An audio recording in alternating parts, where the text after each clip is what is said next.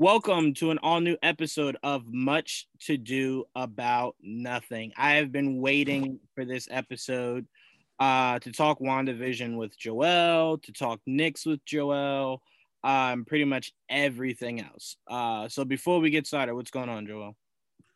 What's going on, Juwaan? It's been a good week. It's been it's been a great week. I actually had something to make this episode even better for you. So right now, obviously, the Knicks are sitting at 15 and 16, right? Yes. Our next our, our next games this week are Golden State, Sacramento, Indiana, and Detroit, right? All winnable games. Mm-hmm. Now, what will bring a smile to your face is the Dallas Mavericks are 13 and 15, and their next games are Memphis, Boston, Philly, and Brooklyn. Mm. All Nice. very losable games. Very losable. very, very, very losable games. Um, so I thought we'd start off on a on a light note to uh, you know, put a smile on your face. And there's nothing that excites Joel more than everyone that thought we would lose the Porzingis trade that is watching the Dallas Mavericks and only its second year of him being there. Um, True. look very bad. Yeah, it's been Uh, shocking. Yeah, yeah. I I tell you what, as much as I am enjoying this, I didn't expect it. I welcome it, but I did not expect it. So, um, but yeah, let's start off with our Knicks. Very, very, very close game against the Timberwolves. I don't know. I mean, a game like that really makes you think that, um, as well as Julius Randle plays, a, a trade is not only necessary, but um, we're almost to that position to where it's we're desperate of it. And what I mean by that is you look at Rose struggle Quickley, I believe fouled out. Nerlens, I believe, fouled out. Um, RJ, everyone, I just want to remind everyone that keeps saying RJ is struggling this year. I mean, he's only averaging 15 plus per game. Um, I, I I don't know what else people want from RJ. It's like they want RJ to get 30 a night. That's just within that system. That's not who he is. I mean, hell, he barely gets to play fourth quarters. Um, I think the biggest uh, help for him is that Quickley was was struggling and got fouled out. Um, without that, it's a good chance he doesn't finish that game. So, um, but when I what I mean by a trade is is is really necessary is uh, Joel, you read the Ian Begley um, article saying the more realistic trade, um, you know, uh, desires for the Knicks of like the Terry Roziers, the Buddy Hields, um, you know, the the more realistic ones, right? That won't cost us the whole kit and caboodle. Right. I look at it and I'm like, would Buddy Hield have helped in that fourth quarter knocking down shots? A hundred percent. Because Buddy Hield is that kind of shooter that you can't really double Julius Randle because Buddy could be a knockdown shooter, right? So Mhm. you look at that, and then you look at the idea of like, let's say realistically, we trade away Knox, Ntilikina, you know, realistic draft pick, obviously not our our, our first. Uh, you know, Austin Rivers, maybe Reggie Bullock or, or Alec Burks. Um, and we can bring in um Terry Rozier and Buddy Hield. I don't really, I mean, obviously, you know, people are gonna tell me I'm crazy. I don't really fear much in the Eastern Conference if we can just lock down those two guys, mainly because I think our biggest flaw is I get so frustrated watching Elfrid Payton because he can't shoot. So it's like no one really guards him. So like they key in on like let's say Julius Randle's really hot, right? You'll have the point guard and the power forward kind of kind of box in Julius Randle because no one's really like, uh-oh, Payton is wide open. He's gonna make that shot, you know? So to have someone like Terry Rozier that will make the defense stay honest will only help Julius Randle. Um, and then like I said, having Buddy Hield knock down those shots in the corner could only help us out more. Um, so I'll pose this to you: your thoughts on the the game against the Timberwolves, and your thoughts on what Ian Begley was saying are the more realistic trade, um, you know, uh, trades that the Knicks can make this year. I mean, I'll, I'll be, I'll keep an ear out because like I don't, and whatever we can afford, you know, when they don't break the bank to get, depending on what they want, of course, I'll be open to anything at this point. Um, but honestly, the you know the team was looking fine until like a couple games ago. You know, when the bench went cold. Uh, once the one bench went cold, it, it was just hard to, to keep up uh, and it, it, we, it caused us to struggle, especially against um, Orlando, where we just couldn't stop Ross, and then like the whole team went cold.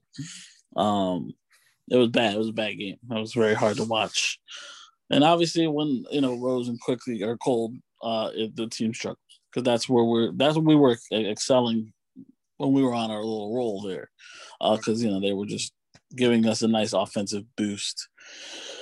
Unfortunately, when they're not doing that, um, the starters don't do it aside from Julius, and then uh, especially RJ. RJ actually did play pretty well against Minnesota, but right. Uh,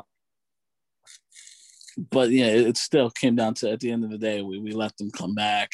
Now we still kept them under 100 points, but the fact that you know we couldn't score, like we barely scored over 100 points, is you know very just annoying. it's like, why is it so hard for us to score 100 points? Why did we only shoot six threes compared to their 16?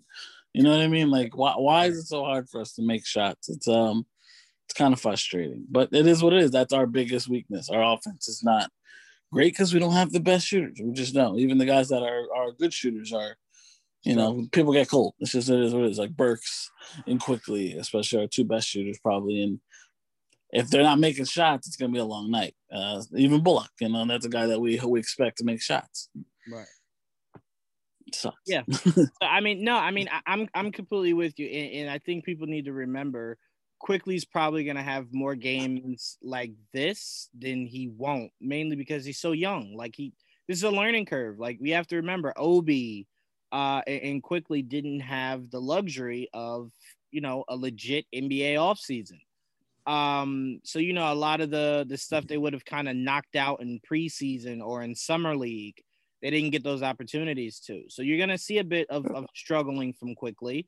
Um, I just would have preferred if the struggling was early and then the hot streak was was oh, yeah. heading into the uh, the All Star break. But you know, you, you never know how these things work, man. I mean, he could struggle yeah. now and then coming out of All Star break, he's on fire to end the season. So he's he's um, had two bad games, you know. So right, right. But I'm just saying it's very possible that that could continue because he's so young. So I'm saying I'm not putting the heap of pressure on him. Like, no, you got to come out and get me 30 off. The, like, no, he's he's super young. He's he's gonna struggle a bit. Um, but one thing I did take from this game was I don't know what the coaches are telling RJ, but I would definitely tell him, I don't want you shooting as much. I want you taking it to the to the um to the rim. Mm-hmm. Um, I need you and Julius Randle to do that more than than you shoot.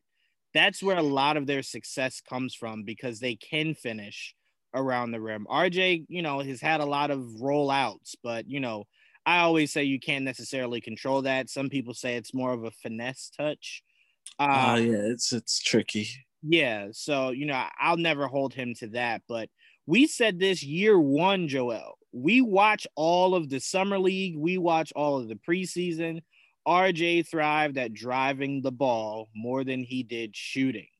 Um, so to me, it's just like get on the line. If you can hit free throws, get on the line. We don't yeah. need, we don't need to be Golden State 3.0 and try to get like 93s up in a game. We, we don't. You know? Right, right. we so really don't. You know, just attack the rim more. And, and, I, I even want guys like Alec Burks to attack around the rim a little bit more. You know, we we can't keep settling for shots that aren't falling. Um, and that's where I was shocked in Derrick Rose struggling because I'm like, that's his whole game, and even yeah. he's just like he, just, just have it. They're just popping out of the rim. Right, exactly. Like, oh Jesus! And like I said, you can't necessarily control those. Uh, but I will say RJ is due a dunk on somebody. And oh, when yeah, he gets sure. it, it will be glorious. like you, uh-huh. you, you, ever when, when you see him attack the rim, you're just like, oh, he's so close. Like, like he is so close to getting that yeah. dunk on somebody. What I need from RJ is he he has to understand that Nerlens isn't the strongest rebounder. Uh, and if with him like literally like block hunting, there's opening in the in the paint to go get them boards. Yes. Go get them boards because they're, they're there. Trust me. We rebound at least uh, maybe in the middle of the pack team in terms of rebounding. We at least match the, the team, the other team in rebounding. I want to out rebound these teams. That's how we get more possessions. That's how we can get in more shots because we don't make enough of them. So we need more of them. you know, we need more attempts. Yeah. So the best way to do it is the uh, you know, our offensive rebounding. So we really definitely get some help there. And like there's an opening there for rebounding. And I see him do it sometimes and sometimes not. So go get them boards, boy. Those are the easiest buckets he can get. Easiest buckets he can get is from uh from rebounding and either putting back up or or fast breaking. Um, but I was talking to my dad about this because you know he he likes to welcome talent, but unrealistically. So um obviously hearing that um Houston is is at some point going to part ways with DeMarcus Cousins. They've come out and said that's not true. Insiders have come out and said that's bullshit. So we'll see how how how the uh the dice roll on that one, but he was saying how the Knicks should go after DeMarcus Cousins and I said yeah, if we didn't just get Taj Gibson, I would agree with you. I would say that's perfect. But obvi- clearly, if Demarcus Cousins is released, he's looking for a Lakers, Clippers, you know, Brooklyn or teams like that. Mm-hmm. Um, you know, it, it's just, you know, it would have been more realistic um, if we didn't have Taj Gibson. I would say the Knicks would at least try to go get him. Uh, nine points per game, I think almost 10 rebounds per game.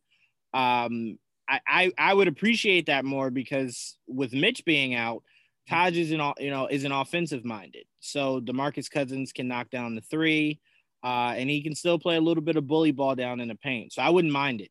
He doesn't need weight. You know, Taj and Nerlens are really thin. right, right, Ex- exactly, exactly. So to me, I wouldn't mind it at all. And he's proven that he's not, you know, he's not the same hothead um, he's definitely tamed down since his time in, in Sacramento. So I would have loved it. It would have been perfect for this team, but it's just not realistic having Taj Gibson. And the Knicks aren't going to release somebody to get DeMarcus Cousins because the assets they have, they're trying yeah. to put into trade. We're full right now. Right, exactly. So, and I don't like the idea of bringing in another big when Obi already doesn't get enough. it says right. I mean, yeah, give Obi some center minutes. I don't see. Right. Why, I don't see why they refuse to do that. like, I don't understand. I mean, now, granted, and to me, I, I look at it and I'm like, that Orlando game would have been perfect, albeit you don't necessarily want Obi versus um, Mo Uh, well, or, or, or, yes, or, or even him. Um, I was thinking more so often. That's why I said Mo Bamba. But um, yeah, you know, it's it's the NBA is pretty big at that five position, and Obi's not there yet. Um, but you know, we look at Obi the same way, and I know you're gonna get a little little triggered here, but we look at Obi the same way we looked at uh Kristaps, where it's like you can play the five. We expect you to play it.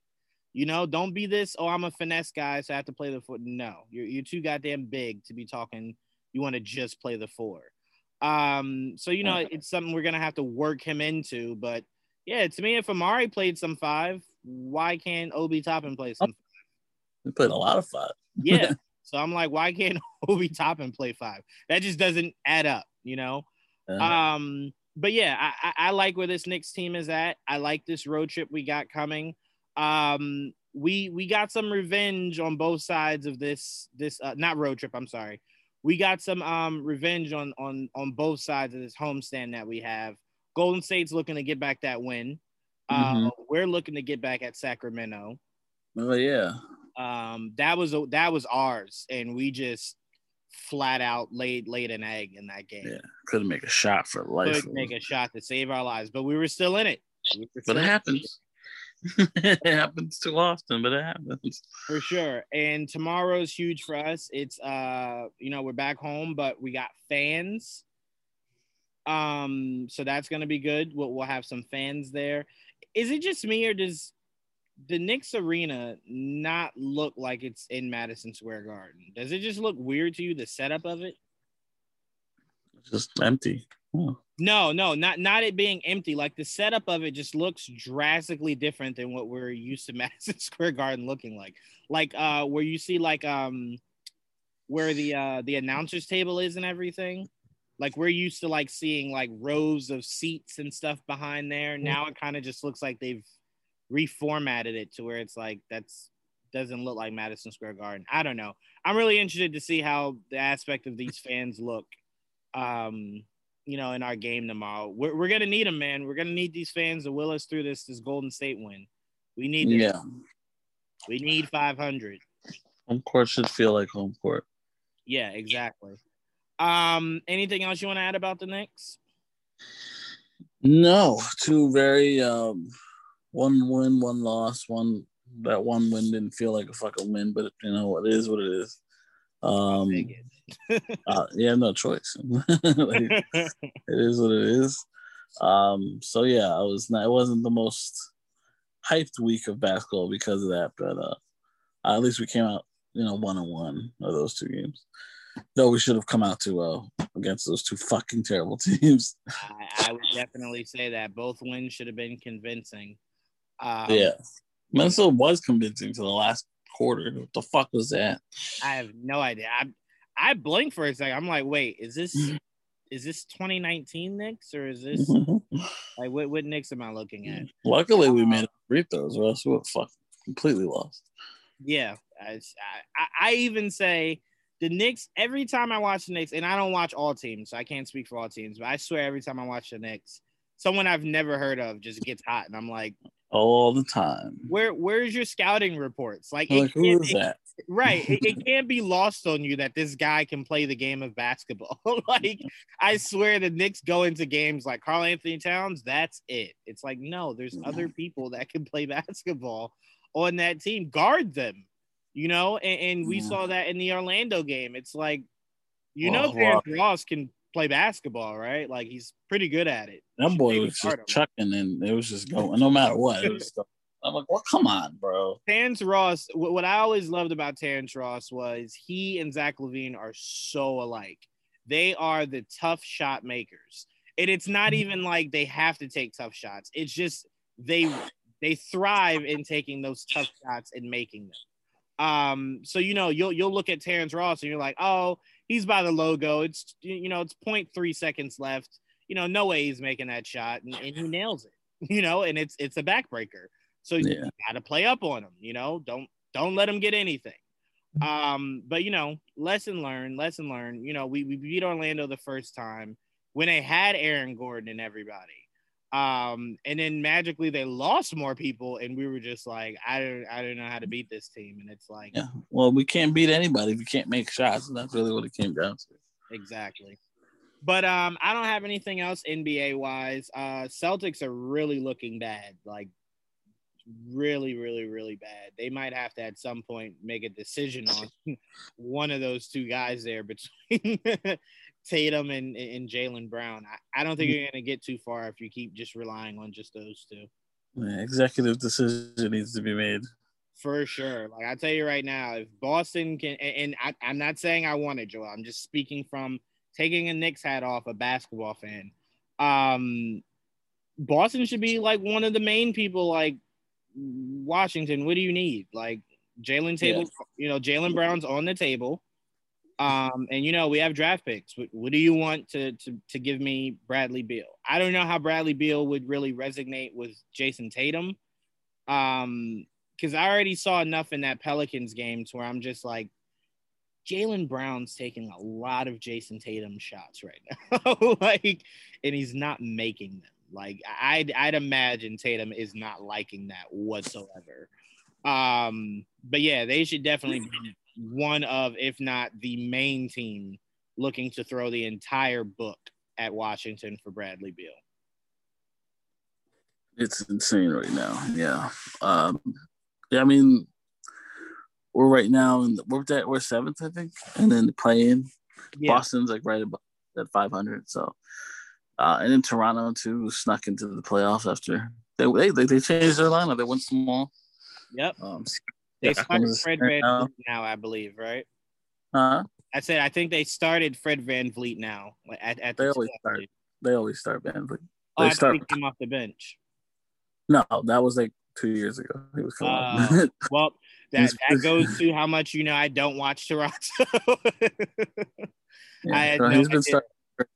starting.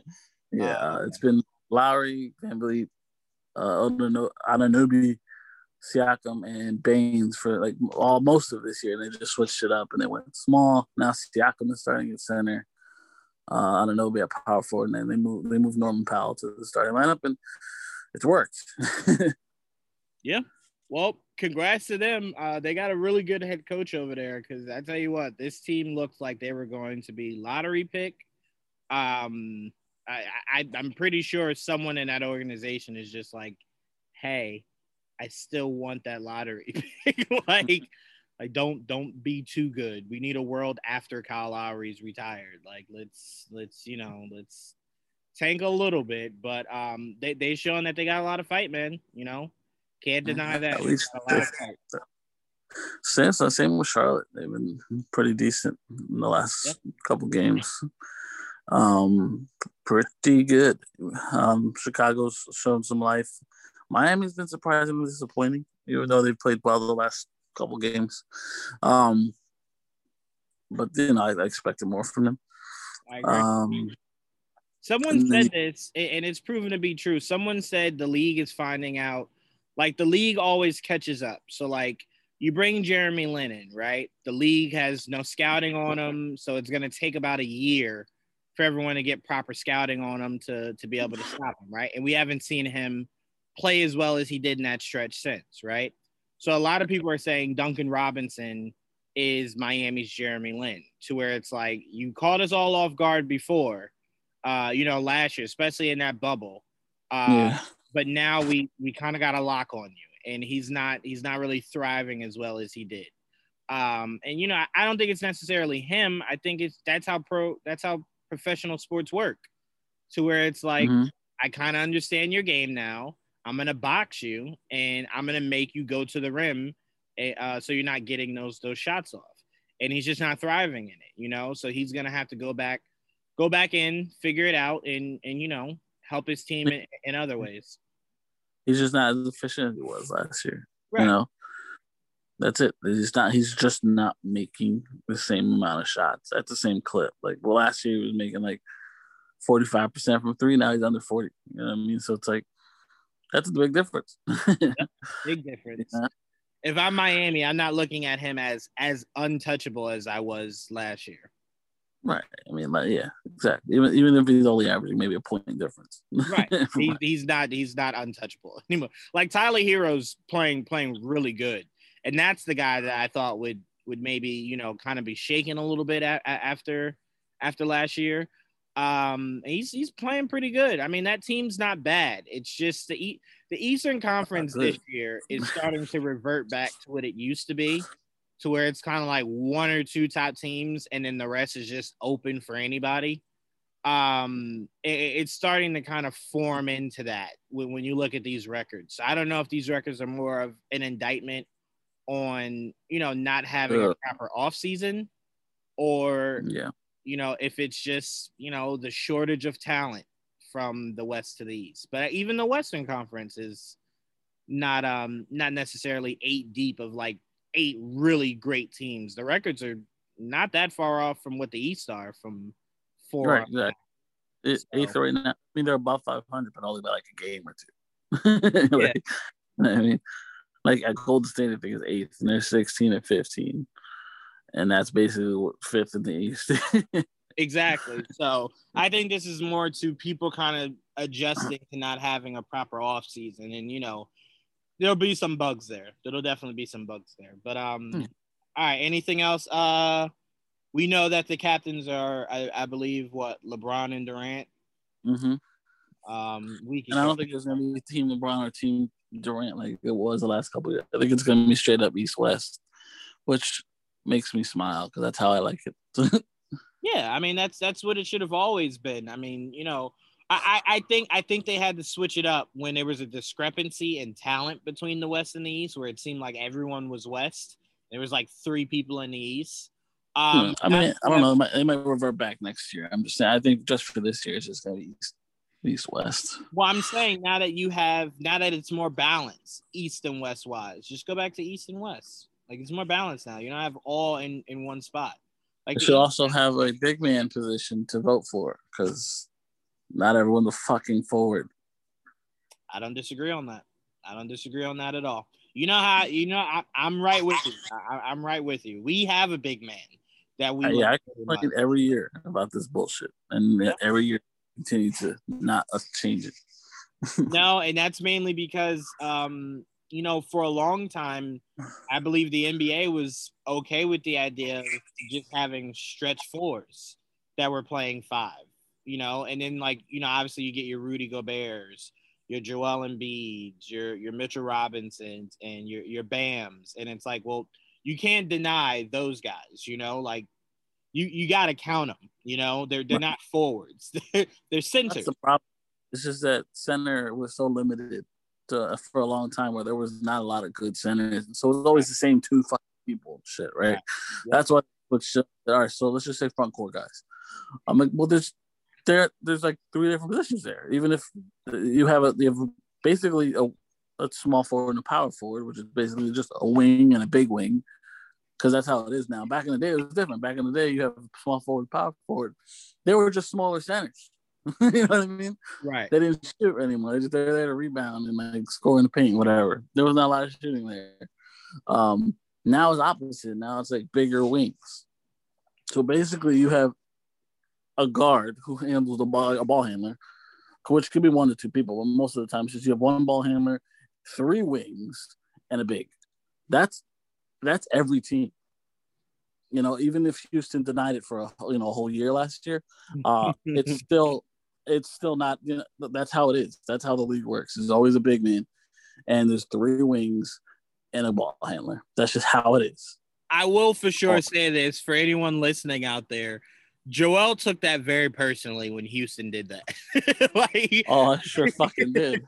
Like Joel took that as the highest form of disrespect that Houston said, a five? We don't need that. We don't need no stinking five. We'll put anybody at that position. Joel was just like, oh, really? Okay. All oh, right. oh. Yeah, I was hoping for them to run out every game with that bullshit. I love no, we, it. I can't imagine why. We can't stop anybody. I can't imagine why. Maybe because you have you have PJ Tucker on Jokic. Maybe that's maybe that's why it's not it's not going yeah, your way. Maybe that's not working. You know, you can't actually defend everyone like you think you can. Right. Goodness gracious. Glad we're out of that. But all right. Anyway, let's let's move on. Uh not really much to talk football. Um I don't really think there's really anything out there. Uh, I like the idea of JJ Watt being interested in Cleveland. Um, I like that a lot, teaming him with uh, Myles Garrett. I love that, especially if JJ still has something in the tank. Um, I was telling my, all right, Joel, because you're more you're more understanding of this, right? So I'm I'm talking to my dad, and he's saying um, he would love for JJ Watt to go to the Giants, and I said, well, he wants to go to a bona fide contender. You know, he doesn't want to grow with a team. He wants to go to a team that's already primed. And he kept trying to say to me, in the NFL, there's no guarantee of teams. And I'm like, that's not really true. There's no guarantee the team will win a championship, but you don't look at the Packers and go, Aaron Rodgers is coming back. They'll definitely miss the playoffs. Like, no. you could put together at least five teams that you're like, all right, you know, they're going to make the playoffs. Whether they go all the way, who knows? But I'm like, could the Giants make the playoffs uh, next year? Absolutely. Do we think the Giants have the roster to win a NFL championship next year? No. I mean, I've seen I've seen Weeder come from the Giants. Mm-hmm. Um, I've seen lesser teams you guys have had go all the way. So I'm like, it's possible, but JJ Watt's not a gambling man. He's not like, um, yeah, I'm the one piece to make the Giants go to the Super. No. So I'm like, it's just it's not realistic, man. Like you got too many other things you got to kind of get sorted out before JJ Watt even looks your direction. And I'm like, that's not a shot at the Giants. He's not coming to New England either. you know, like he's not going to the Jets. He's not going to the, you know, he's not going to the Cardinals. He wants to go to a short thing. You know, so if Aaron Rodgers comes back, he'll look at the Packers. Um, he'll look at the um the the Rams, you know, team up maybe with Aaron Donald.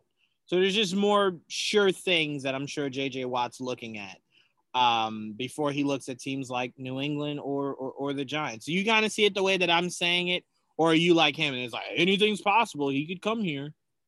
Yeah, I don't know. Paul's weird. Uh, people they go where their friends are at. They go where the money's at. Uh, does he want to win? Sure. Does it mean he's gonna win? No. So I, I, don't know. It could be anything. He can go anywhere he wants. I have no idea what he's gonna end up choosing.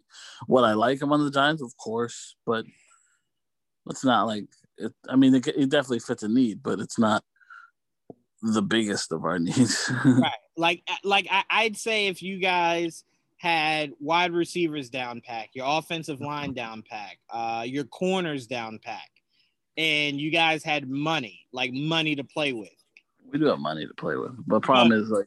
No, I know. mean, I mean, I mean the whole kit and caboodle. I know you have money to play with, but that money needs to go to a lot of different areas than just JJ Watt. Like you said, he's he's looking to get paid, and he's looking uh, to go to a winning team. And it's like, is will Giants be able to afford that and still tackle the needs that they uh, that they have? So that's why I'm just like, it's it's it's just a long shot as, as far as your needs. You know, you have more needs than just that that spot with uh with JJ Watt. So that's just how I looked at it. Um, but there's nothing really else NFL wise. We'll find out more next month, uh, where I believe free agency begins, uh, and then we'll really get into the whole draft mode of everything. Um, right. What's the biggest move that happened? This well, Carson Wentz got traded to the Colts. Oh, the big- Colts, yes, yes, I love that for Indiana. Man, let me just say this: Mm-hmm. There are some teams in football and basketball that are just the luckiest franchises and they don't even deserve it. And what I mean by they don't deserve it is they don't know how to like I'll tell you right now. If you had given the Giants Andrew Luck, guarantee you they put a team around them and that team's at least fighting for NFC championship every year, right? The Colts had Peyton Manning, only got one Super Bowl from it right? Mm-hmm. Doesn't matter why. Doesn't matter why you only got one. Then gets Andrew Luck. Can't give him an offensive line, can't give him a defense. They waste him enough to where he's just like, you know what? I don't even like this football thing. Right? Mm-hmm. Then you give him Philip Rivers. They find a way to waste that. Now you're giving them Carson Wentz. Does that sound like a franchise that should continue to get the amount of good luck that they are getting? No, but it's not like they drafted Carson Wentz. you no, know I mean? no, no. I'm just saying the idea of like like I, I look at it the same way I, I, would look at like Phoenix. You know, getting having Nash not being able to go all the way, then getting Goran Dragic not being able to surround him with anything, then lucking up on Devin Booker not being able to surround him with anything till now. And it's just like you shouldn't keep being able to get good things like that and you're not doing anything with it. At some point, the basketball and football gods have to say, I am wasting a lot of energy on this franchise. Like they are just not good. Um, and I look at the Colts and I'm just like, I I really, really, really hope that next year the Colts are, excuse me, are very competitive. They're in the playoffs. They're they're making a play for the AFC championship. Because I do like Carson Wentz. I did always think he was a bit overrated. Um, mm-hmm. I know a lot of people thought he deserved that MVP the year he got injured over Brady. Um, you know, I do think he's a bit overrated, but do I think he was as bad as Eagle fans were making him sound? No. That team no. was depleted. It had nothing, and Eagle fans were like, "You can't win games with nothing." No, I don't think any quarterback can. You know, so it's like I, I hope for the best for him. I hope Colts live up to making uh, this a, a great situation for him. And if you're the Eagles, you better be playing Jalen Hurts. You better not have traded Carson Wentz for you to just go draft a quarterback to replace him, because that would just make absolutely no sense whatsoever. Right. No sense. Um, and what I'm hearing from like NFL Live and stuff like that is that they're very much looking to draft a quarterback, and I'm just like, why? why? Why? Just keep. I, I don't know, but that's neither one of our teams. Neither one of us like that team, so yeah, I hope fuck that team. That I knew, I knew as soon as they drafted Jalen Hurts, I'm like, oh, they're fucked. Why do you think that? Because like that's a guy you bring in to possibly be a starter. Oh, I got. And I mean that for me, that felt like they didn't trust Wentz, Right. and they didn't. like, Nah, you know what I mean? they I was like the beginning of the end. That's what that's what it seemed like to me. I'm like, oh well, that's not gonna last. And now they don't even trust Hurts. Oh, that's even better. yeah, Fucking Eagles. I like it. I like turmoil. I would like it even better if they didn't have a ring on their finger. But anyway, Yeah. Um, Well, it's one of those. It was. It was really one of those. Uh, what do they call it? There's a word for that game. yeah, BS. That that's usually what I call it every time I think about it. BS. And and you know it's so crazy because it's like I I did think to myself nothing would hurt worse than 07, right? Losing to you. yeah. Perfect season on the line, nothing would hurt worse. The the Eagles game trumps that. It really does. It really, really, really does. Because you look at the fact that Brady threw for 505 yards and no one cares because they ended up losing that game. True. That Doesn't hurt. matter anymore. People will Yeah, always forget. No one cares about the loser. Nope, not at all. But that's why I say, like, when when people go, you know, Brady isn't clutching the Super Bowl, I'm like, no one cares. I get it. I understand. I'm not here to, to preach to people, but Tom Brady threw what was supposed to be the game winning touchdown to Randy Moss right before that defense gave up like 70 yards for the game winning touchdown to Plaxico Burress. That has nothing to do with Brady. You guys left little time on the clock, and Eli drove it almost the length of the field to win that game. Yeah. Nothing Brady can do, you know? Nothing he can do. He's on offense, right? He can only do so much. That's what I'm saying. And that touchdown to Moss is what put them up. And then Eli drove the length of the field, got the the helmet catch, and then the touchdown to Plaxico. Yeah. As I none think it was funnier. It's like the the game, the point prediction. I forgot what it was. it was Um, large. It was they had Patriots scoring 30 because they scored 30 in the the matchup in the regular season. I just remember Tom Brady mocking the, points they were expecting to make. Like Yeah, he thought he they'd score at higher, and Yeah, they he ended up scoring at much lower. Yeah. like you would take that score now, wouldn't you, asshole? I bet you he would. um, but yeah, I, I I have enough nightmares about that. Let's move on. Uh, we don't have anything else uh, football wise. We got to wait for uh, next month's free agency to drop for things to get really. yeah, that's where that shit should get crazy, you know. And there's a couple guys still in the market too, so it's gonna be it's gonna be fun once shit starts to happen. Well, well, well football it can take forever. Yeah. Um, I'm keeping an eye on this. I'm hearing a lot of reports that Marcus Mariota could be my next quarterback. Um, they haven't closed the door on Cam Newton. Um, they haven't closed the door on drafting. They haven't closed the door on Ryan Fitzpatrick. Um, so there's a lot of options for New England quarterback wise going into next year, but I don't know. Yeah. About New Is England. coming up too? Say it again. You got NBA free agency coming up too. Oh, you mean the trade deadline or actual free agency? I mean, no, I mean trade deadline. That's what I meant. I was about to say, I'm like, wait a minute, Joe. I'm like, hold on, we can go after Kawhi right now. I'm like, oh shit, okay. Uh, no, I meant trade deadline. um, what was I gonna say? Yes, the trade deadline's March 23rd, right? uh, I don't know off the top of my head. I I know, know they. I don't remember. we know it's like mid, uh, like mid, middle of March, I believe, because I think it's after the All Star game. Is it after? I I think. It's, forget. yeah, I think they changed it to after. Um, but yeah, so we, we, March is going to be a great month for us. It's going to be a make or break. It'll let us know what to expect going forward for both our football team and our basketball team. Um, but all right, let's move to why we are here, Joel, and that is it was Agatha all along, but we knew that. Like, who are they kidding, right? Yeah. Come on. it shocking?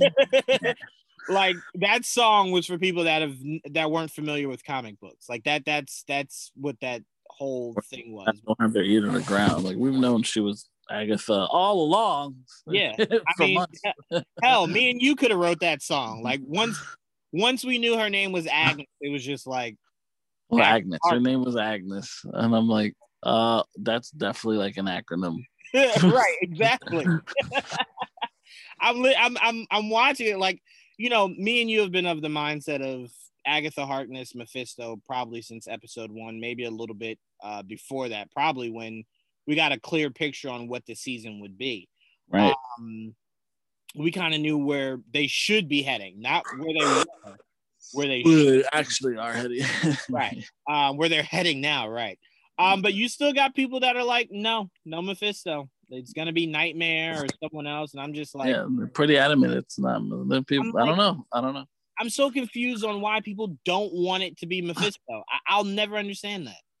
I don't know. I really don't either. Because I'm like, why not? Like, it fits. Like, I mean, they could do. Like, I, I, I just don't see why not. He's the bigger name. I mean, yeah. you could go with Chthon, but like Chthon is not as big a name as Mephisto, and they they serve the same fucking purpose. So might as well just use Mephisto. Exactly. Um, and I heard someone saying they would actually prefer if Agatha was just a big bad, and I'm like, I, I don't like that either because then like we were known for long, longer. Right, but the main reason I don't like that was if you wanted to use Agatha as your main villain you could have done that without giving me the exact storyline that places Mephisto. Like you didn't have to give me Wanda's kids. You didn't have to give me elements of that whole storyline of Mephisto because Agatha. Because I was asked this Saturday, does uh-huh. Agatha exist in the comics without Wanda? Yeah, she was first yeah. introduced with the Fantastic Four as Franklin's um nanny. Right. So like, how long Franklin's been around? exactly. Exactly. Uh-huh. And he was OP then. like, yeah he was stupid powerful then. But I'm like, you know, to me, you could have definitely changed the story to fit it to where it's, you know, it's more catered to just Agatha. So where you don't have elements of us thinking like hell, Joel. Her her rabbit's name is Señor Scratchy. Her son's right. name is Nicholas Scratch. So I'm like, you're really going over and a you know over and and above to make it seem like Mephisto. And if it's not, like everyone's like Juwaan, like you, you're being too dramatic, uh, you know, about being upset if it's not Mephisto. And I'm like, I only feel it's it, it's gonna be Mephisto because they keep setting every crumb, you know, that that's leading that way. Yeah, you know, you know, and, and the thing is, like Ag- Agatha has never really been a, a main villain before. You know, right. that's she's like sometimes even been an ally. So it's like one of those things where like I don't know if I buy it. like, was it Agatha all along? Yeah, I, I, don't doubt it at all. But was she alone? Right. She hasn't been oh. doing someone else's bidding. That, right. that to me, if you want to make it sound like she's been causing all this trouble, not a for problem. sure. But she needs to have be she needs to be serving someone. Right, right, know? right. Like, There's gotta be something behind it. Like, like why? Well, first of all, why? Right. Right. I mean, you yeah. know what? You know what I compare this to, and it's obviously on on a lesser scale. I compare it to Joel if mm-hmm. Infinity War was telling you that the Black Order was trying to retrieve the Infinity Stones for themselves. They weren't trying to get it for Thanos. They were trying to get it for themselves. You would go, "What? That doesn't even make any sense. Why? Yeah, like, well, yeah. what's the what's the deal here? yeah, like why? Why would you not make it to where it's accurate that they're trying to retrieve it for Thanos? They're now trying. They work on their own. No, that's stupid. So to me, it's just like you'd have to go out of your way to not make it Mephisto. And and yeah. I, I stand tall on what I said. I'm not doing that ninth um that ninth recap show or talking about WandaVision going forward if if it's not Mephisto. I, am really, I'm really not. Um, I am as strong as you are on Sinners being in the All Star game. Is how I feel about Mephisto. I take it as pure disrespect. Um, but um, I want I want I want you to kick this off. I want you to start with this, Joel, because I've heard nothing but complaints about this. I want you to start with her engineer friend not being somebody. Yeah, that was whack. I think everyone I was like, oh, that was whack. why why keep it a secret if if it was just you know this group of fucking scientists from like like another faction in Sword that are loyal to her. I just thought that was just such a what the fuck, you know? Like, what's the point um, of building that up? They could have easily just said, or she could have easily just said, "I have people, people." She just said people instead of like, uh, "I got a guy." There yeah. was no guy. there was like, no guy at all. No, no guy at all. Clever. I got a guy. My guys. All right. Well, that seems off unless those people work for that guy and they're still holding that a secret, you know, and that'll be, you know, some other time to explain that part, which would be fine. But you know, at the moment when we found out it was just, you know, memories of Sword, you're like, what the fuck? Seriously? Now, that was the most that was the most deflating moment of the of the series. I will be honest with you. I held my breath a little bit. Like when they were arriving, I was just like, "Oh my god, is, is my body ready for this?" and then like I, I, it was Major Goodner, and I was just like, "Oh, me, who the fuck is that?" Like, right. that was my now, reaction. Now I will say, in my mind, this is purely in my mind, Joel. What I do believe the significance of Major Goodner is, is remember how um I was about to say Hawthorne, uh, Hawthorne. I don't think that's his name. Hayward. Um, Hayward. Remember yeah. how he was saying astronauts went into space and never came back? Yeah. I do believe that those group of uh, of soldiers are Skrulls that went up and are now teamed with Fury, and they work for Fury because Fury doesn't trust Hayward. Um, so Siri is, is a working mm. division of Sword that maybe Hayward isn't even knowledgeable of. So like that's why she was saying she's loyal to Monica's mom, and obviously the other nod was was Captain Marvel, um, because they understand that they have Skrull's best interest in heart, and Hayward would probably want to wipe them out. Um, so that's that's kind of where my mind went, and someone even said like maybe it was possible that Major Goodner was the um the little girl uh from Captain Marvel, the the Skrull just you know, even even if she is, oh, no one gives a fuck. No, no, no, no, no, no. They weren't saying it like uh, it, it would it, it would make more sense that way. They were just saying it to where it would kind of be like, okay, you know, it's more of a nod rather than it literally meaning nothing. You know what I'm saying? Like I would at least accept it if it's a nod rather than it meant literally nothing. Right. Like yeah, that's like, ultimate disrespect. Yeah, I mean, hopefully there is more to that at the end that we find out later on because as as of right now it was just a big old nothing burger. That was that was very uh, deflating. So we were just like hmm. Because right. you know everyone's like all hyped and shit and like oh my god what could it be? It, it did make me nervous for whatever this big reveal is to where it's like all right, you've let me down once. yeah. like, we'll see. Yeah. Well, yeah. that's a really killed episode. I didn't kill it because obviously the episode was still good, but um, but definitely like left you like, fuck, bro, what? Why? Why would you do that? And it's funny for them. Who knows? Well, now what makes more worries me is that like they notice that they did that. that, they set up like this mystery but that's why nobody? That's why I was saying because Trayvon and, and KJ during our podcast Saturday were saying how how um how messed up that was with Marvel, and I said Marvel's probably gonna tell us, like the showrunners and Feige are probably gonna tell us. I didn't I didn't like. All right, did they build it to where it seemed like it was someone more important? Yes. Did they build it to make us think it was specifically Reed Richards? No. no and people aren't upset. Well, let me not say people. Most people aren't upset that it wasn't anybody. Most people are upset it wasn't specifically Reed Richards. So, like, I'll give you an example, Joel. If it was Blue Marvel, you would have been fine with it. Yes. There are people out there that would not have accepted that either.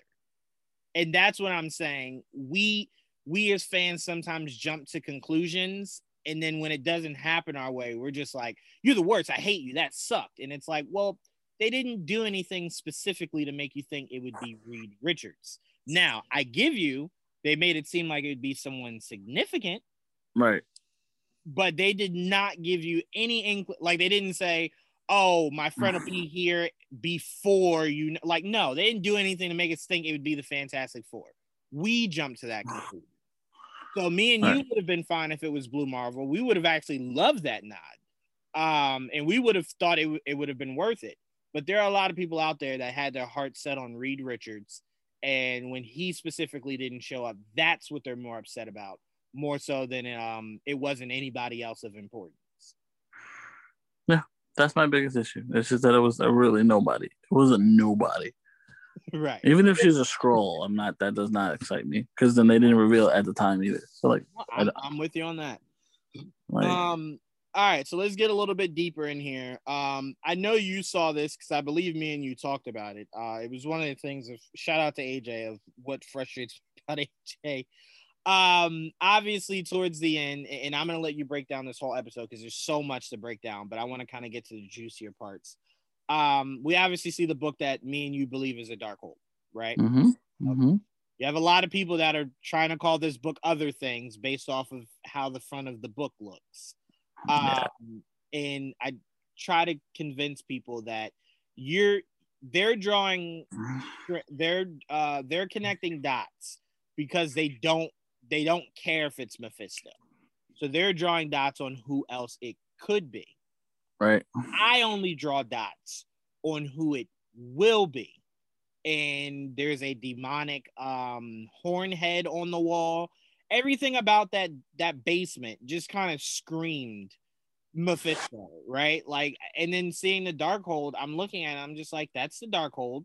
They obviously weren't going to put a book there that says Darkhold on it. So that's why they went with the logo. Um, and it could be possibly blending both of those books a little bit.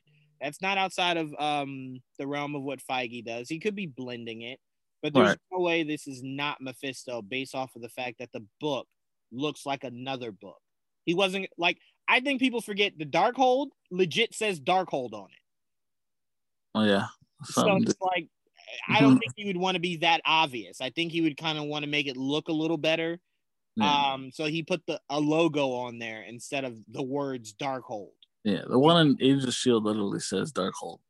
Exactly, exactly. And Joel Runaways. The book was in Runaways too. Yeah, there you go. So I mean, Yeah. it's we've seen it twice in the uh, offshoot Marvel universe, and here we are again with this book that might may or may not be the same book. Um, we just what I want to know is what it, what what she's doing with the book. What's it? What's it? I got something interesting, and I'm gonna I'm gonna pose it to you so you can give your thoughts. Then you can break down the episode for me. Your thoughts on the episode. Um, I I threw this out Saturday. I I love this this word. Where'd you throw it in the trash? I, no, I threw it in the air. It might have fallen in the trash, but I didn't throw it. in the Okay.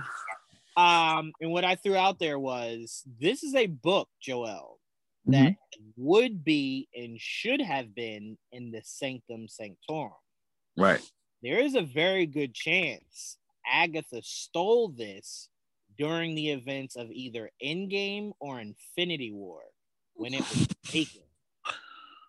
And I believe when she starts to use the book is when, and let me say this, Joel, because no one understood when I said this Saturday. You will understand this because we've talked about this at nauseum. Everyone kept saying, if there's all this power is going on, why hasn't Strange shown up before? I keep trying to explain to people he don't show up for just anything. It has to be earth shattering, magic, like magic shattering, like something. I mean, I, I, I'm not saying I'm. I'm not. I'm pretty much. I would not be surprised if he shows up at, at some point in this this show. Of course. Right. But I'm just saying the amount of magic Wanda is using. And then I, I think Trayvon used the example of, but he showed up for Loki. I said, no, he didn't. He, Loki was in the city. right. But it, bigger difference is, Joel, he brought Loki to him. He didn't come out for Loki. And Loki faced a way bigger threat in that moment than Doctor Strange would assume Wanda would. So, you know, there is no real threat for Doctor Strange to go, all right, I need to come, you know, I need to come see what's going on. Now, if the contents of the Darkhold are used, that is something big enough for him to go, no, no, no, no, no. What is going on in New Jersey? like, what do I need to come out of my house for? What is going on here? Um, but yeah, Joel, your thoughts on that ending scene where where Agatha kind of reveals herself and uh, do you think we could possibly see this Darkhold book connect to Strange and possibly even down the road Blade? I mean, Darkhold can connect to all the supernatural characters at some Right. point. Right. Um, this if if it truly is the Darkhold, yeah, it has connections to a lot of different characters. Um, and if it is something that's missing from uh the Sanctum Sanctorum, we'll find out for sure. Uh, and if I have to imagine if like Strange hasn't showed up to this fucking bubble yet, is because it's probably being cloaked. Uh, we don't know magically, you know. Is it on the news? I don't see news reporters that covering or anything, so it has to be something that it's probably being closed or something in that that or he's busy doing something else. Like I said, he's a busy guy. he's always doing something. So uh, maybe because he shows up late because he was finishing up somewhere else or he was dealing with something else. You know, well he'll probably explain it when he shows up. You know, it doesn't matter. Point is, he'll probably show up at some point, um, looking for something. Uh, and you know, the Darkhold has, a, like you said, it has connections to vampires, werewolves, witches, and guess what? We're dealing with witches right now. Um, so that's going to be a big, you know, oh hullabaloo. And now we, we what characters are connected to at least what what mystical characters are connected to the Darkhold. Obviously, Chthon and and Mephisto and you know demons, the big demons, right? So yeah, I, I just I think this definitely opens the door to all those characters for sure. Uh, it's just a matter of when and where, you know. Yeah, I'm with you on that, and the win I believe is very soon. Um, yeah, yeah, yeah. very very soon. Um, but yeah, like did did it catch you off guard a little bit when um when uh you see Wanda walk in the house and she's kind of looking around. First thing I thought when she looked down at the plate, first of all, first thing I thought was her kids are too old to be watching Yo Gabba Gabba. So sure. I remember I that saw that and I was like, I was like, Agatha would be the person that's out of touch on what like kids that age would be interested in. So that's why they left the fucking living room. Like, oh, exactly. watching Yo Gabba Gabba. Yo Gabba Gabba. Um, but as soon as I saw the sandwiches halfway eaten, um, and the kids weren't there, like they didn't come greet their mom at the door. Right. It's like, oh, soul shards. like, like she gave him up. She gave him up uh, and Mephisto consumed, and that was that was the very first place my mind went. Like, yes, we're gonna see it. And then you know when she says, you know, they're in the basement. First of all, anyone that knows about Agatha Harkness knows the uh the uh the blooms, the the flowers. It was radiating the same purple that the uh, the flowers always do. Um, so that was very interesting. I thought that was really dope. Uh, you know, really uh, signaling her power.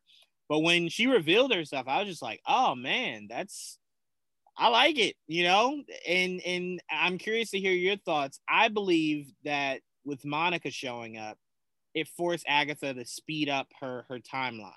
Oh yeah, for sure. Revealed herself. Do you, you see it the same way? Yeah, because I think she ruined whatever they're you know, she's like, fuck, she's fucking with my shit. She's gonna wake her up from my my spell. Whatever. I'm in the middle of something right now. Why are you fucking? To, you the way you said that, I'm just trying to picture Agatha just standing there like this bitch trying to fuck up my shit. Let me. That's exactly what you saw her face when she looked outside. She's like, bitch. That's all I can. How to get back in? You're like, fuck, bro. I made that shit strong. Um, but she still got in, and she but she didn't like fight her. She just kind of told her to shoot, like shoo fly. Yeah, um, I, I, think at that moment, I think if I think if you fight her, you kind of give yourself up to Wanda. Yeah, you definitely do, and, and it was not the best place. Right, that's not the that's not the spot to do it. All right. So she did it downstairs where she probably had more control of the situation. Exactly, exactly. Um, so I, I did want to ask you, uh, you know, we're kind of working backwards here, but your thoughts on the um on the end credit scene, or mid credit scene also. Yeah, uh we got to see Wanda, not Wanda, Monica searching the house for for for Wanda, and she got you know interrupted by Pietro, quote unquote. Pietro. now, this, um, is this is what I couldn't wait to ask you. Do you think it's possible um, Evan Peters is playing Nicholas Scratch? It's possible. Maybe he's the bunny and comes to life. Randomly. That's what I'm thinking. That's that's what I'm thinking. um, it's possible. I would. I, would, I mean, it's definitely a possible possibility. Um, I wouldn't be I wouldn't be completely shocked if that was the case. Um, also, like, is he or maybe he's Ralph the whole time, and that's why we never saw Ralph because I like, can we use you here? And it's just like more like a puppet, you know. But I don't know. I mean, we still haven't seen Ralph, so I think that's inevitably going to end up being Mephisto. But right. um, I don't know. I have no idea still who fucking Evan Peters really is, but we'll see soon, hopefully. Regardless of who he ends up being, they are at some point gonna have to explain why he looks like the Fox guy. I don't see. I don't. I don't think so because it, it, only to us that matters. To that world, they don't. They, that's nobody. Yeah, you're right. You're right. You're right. You're right. Well, then I, I would like no. Uh, yeah, it doesn't really matter. You're right. Yeah. Okay. All right. Yeah. You get what I'm saying, right? Yeah, I do. I do. They don't look at him like no I see knows. you in a movie. No, never right, happens. Like, no one knows exactly. they only know the Pietro that that died. They don't know. Right. Don't exactly. Know we know that he's from a movie, but that's just for us. Right. Okay, so that could just be nothing more than just a nod to like, hey, we had a chance to do something fun. Yeah. Did it. Now I know that's gonna blow people's minds because they're like, how how does that work? But I'm like, that's just exactly how it works, is how I just told you. In that world, they don't know who the fuck that is. It doesn't matter who that is. They've never seen that man. I mean, because obviously she doesn't recognize him. She could have used anybody, but why not use Evan Peters? That's that's just what it came down to. Especially when the whole idea is to mess with her head. Yeah, I, right. I yeah, I get you. Okay. Yeah, I'm with oh. you on that.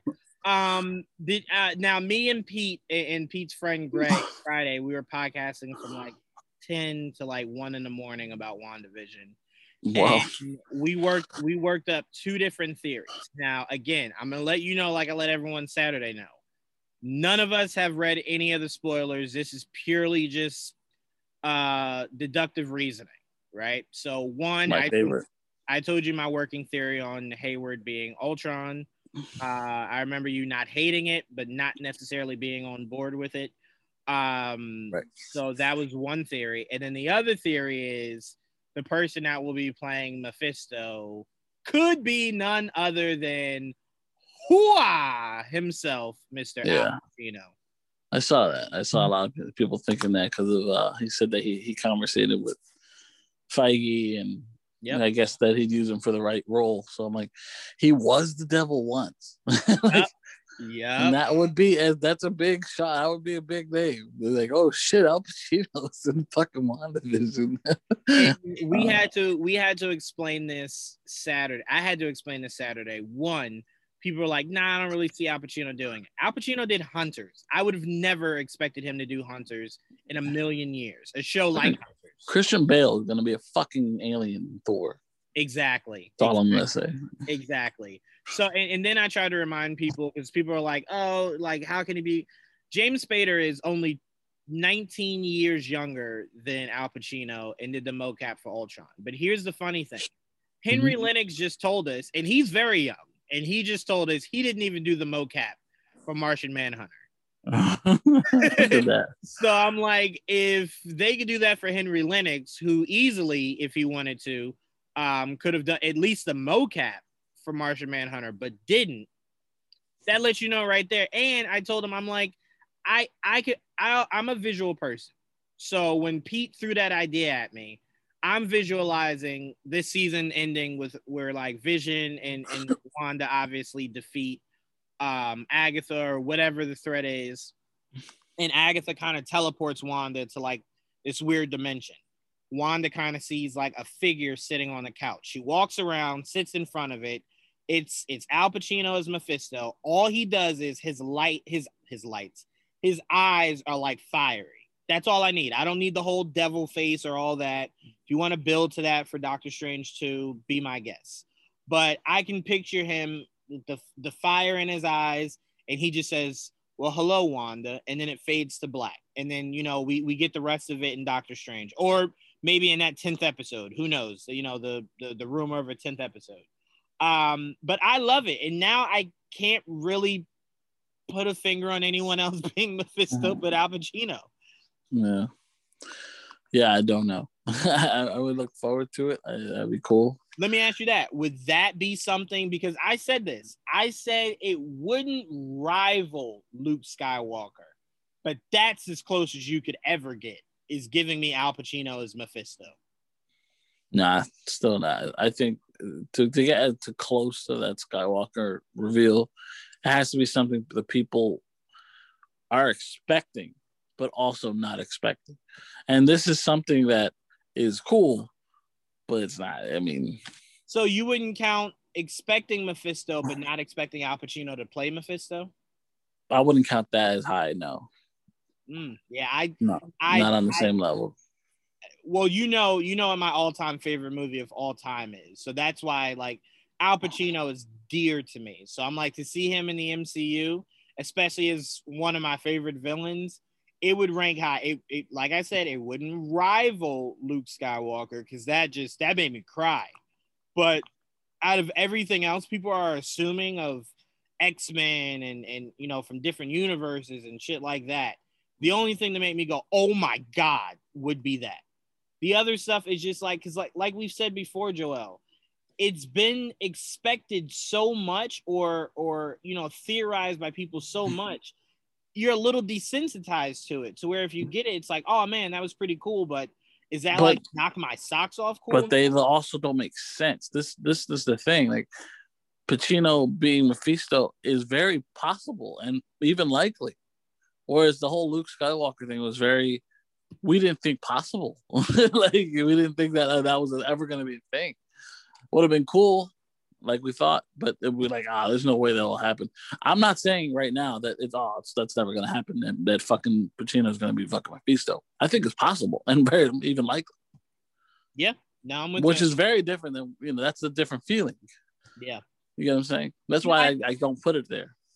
Yeah, like like I said, I cried for Luke Skywalker. I wouldn't cry for this reveal, but it it I tell you what, it would excite me way more than anything else anybody else has been trying to put out there like Ian McKellen and stuff like that.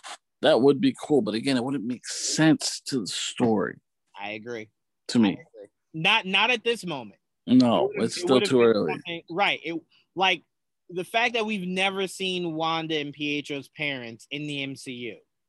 It would have hit a lot harder if instead of Pietro coming back, you bring back Sir Ian McKellen or Michael Fassbender but they're playing her father. Like they don't have magnetic powers. Right. They're legit her father. That would have been something to where it's like, whoa, whoa, whoa, what?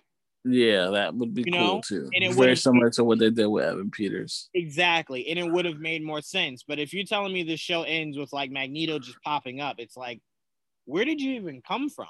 Like, like, yeah, like well, yeah, there's a whole but like you have a whole like a lot of explaining needs to be done because everything right now is pointing towards magic, magic, magic, magic, magic, magic. Right. And multiverse. Obviously, there's going to be a multiverse, but I just think I don't think we're going to see that specifically here. you know what I mean? And to me, Joel, I, you know, let me know if you get this feeling too. To me, it's going to the well too much. You just did it with Evan Peters, so to do it again, that's not going to yeah, happen. But again, it's not to me. It's not. That was again more of a not. That's how no, I look. Right, right. Right. No, I, am not knocking that. I'm saying to go to the well of giving us another face from right, another, another fake. Guys, right, right. That would be too. That'd be. It's like you just went to the well of that. Like you just did it again. Yeah, I think the shock is definitely a, a big name actor, uh, and it's probably playing a character that we've all guessed. We just don't know which one yet. yeah, that's where my heart is. All right, now walk me through, Joel. Looks like we got the birth of, of Photon. Walk, walk me through uh, Monica's superhero. Spectrum, whatever they end up Spectrum. calling it. I, I assume Photon because it might be like a, a, a nod to her mom. Yeah, because that's what her mom's name was. Right. So yeah, uh, that's what I'm going with. Um, yeah. I think I talked to you about this, but if I didn't, Saturday I said because obviously it was another another shot of someone praising Captain Marvel and Monica kind of going, yeah, yeah, yeah, fuck that bitch. Mm-hmm. Um, mm-hmm. I think it might have to do with it's possible that Captain Marvel's radiation got to uh, her mother, and that's what gave her cancer. And Monica blames Captain Marvel for you know for her mom having cancer. To me, that's the more realistic thing to hate someone for. Um, you know, obviously by accident. You know, Carol Danvers didn't mean to. Um, I, I think that could maybe be their beef. But anyway, I think Photon they're gonna go with for for the nod to her mom. But anyway, your thoughts on the emergence of Monica really coming into uh, or coming a little closer, even aesthetically, to being um, her superhero counterpart, and then you know her big moment of her superhero landing, and then you know kind of breaking through the the breach. Yeah, that was a whole big thing, the whole breach thing, because I, I, didn't, I didn't. First of all, I didn't expect her to get her powers so soon. Um, and then now you know it happened. She you know she went through. She she forced her way through that barrier. Um, with you know, that truck was literally there for nothing. it ended up being just like one of those kind of a dupe, like ah, she's gonna walk through. Well, what it really did is just open the hole and she walked through it. Um, and yeah, you see her like. I think what what really came out of it is that um, because of the alterations in her DNA and because of her, I guess, eventually getting her powers as she was walking through the bubble, like the barrier. Um, you could see that she fought off any type of changes the, the bubble was trying to make to her. So she came out normal, you know.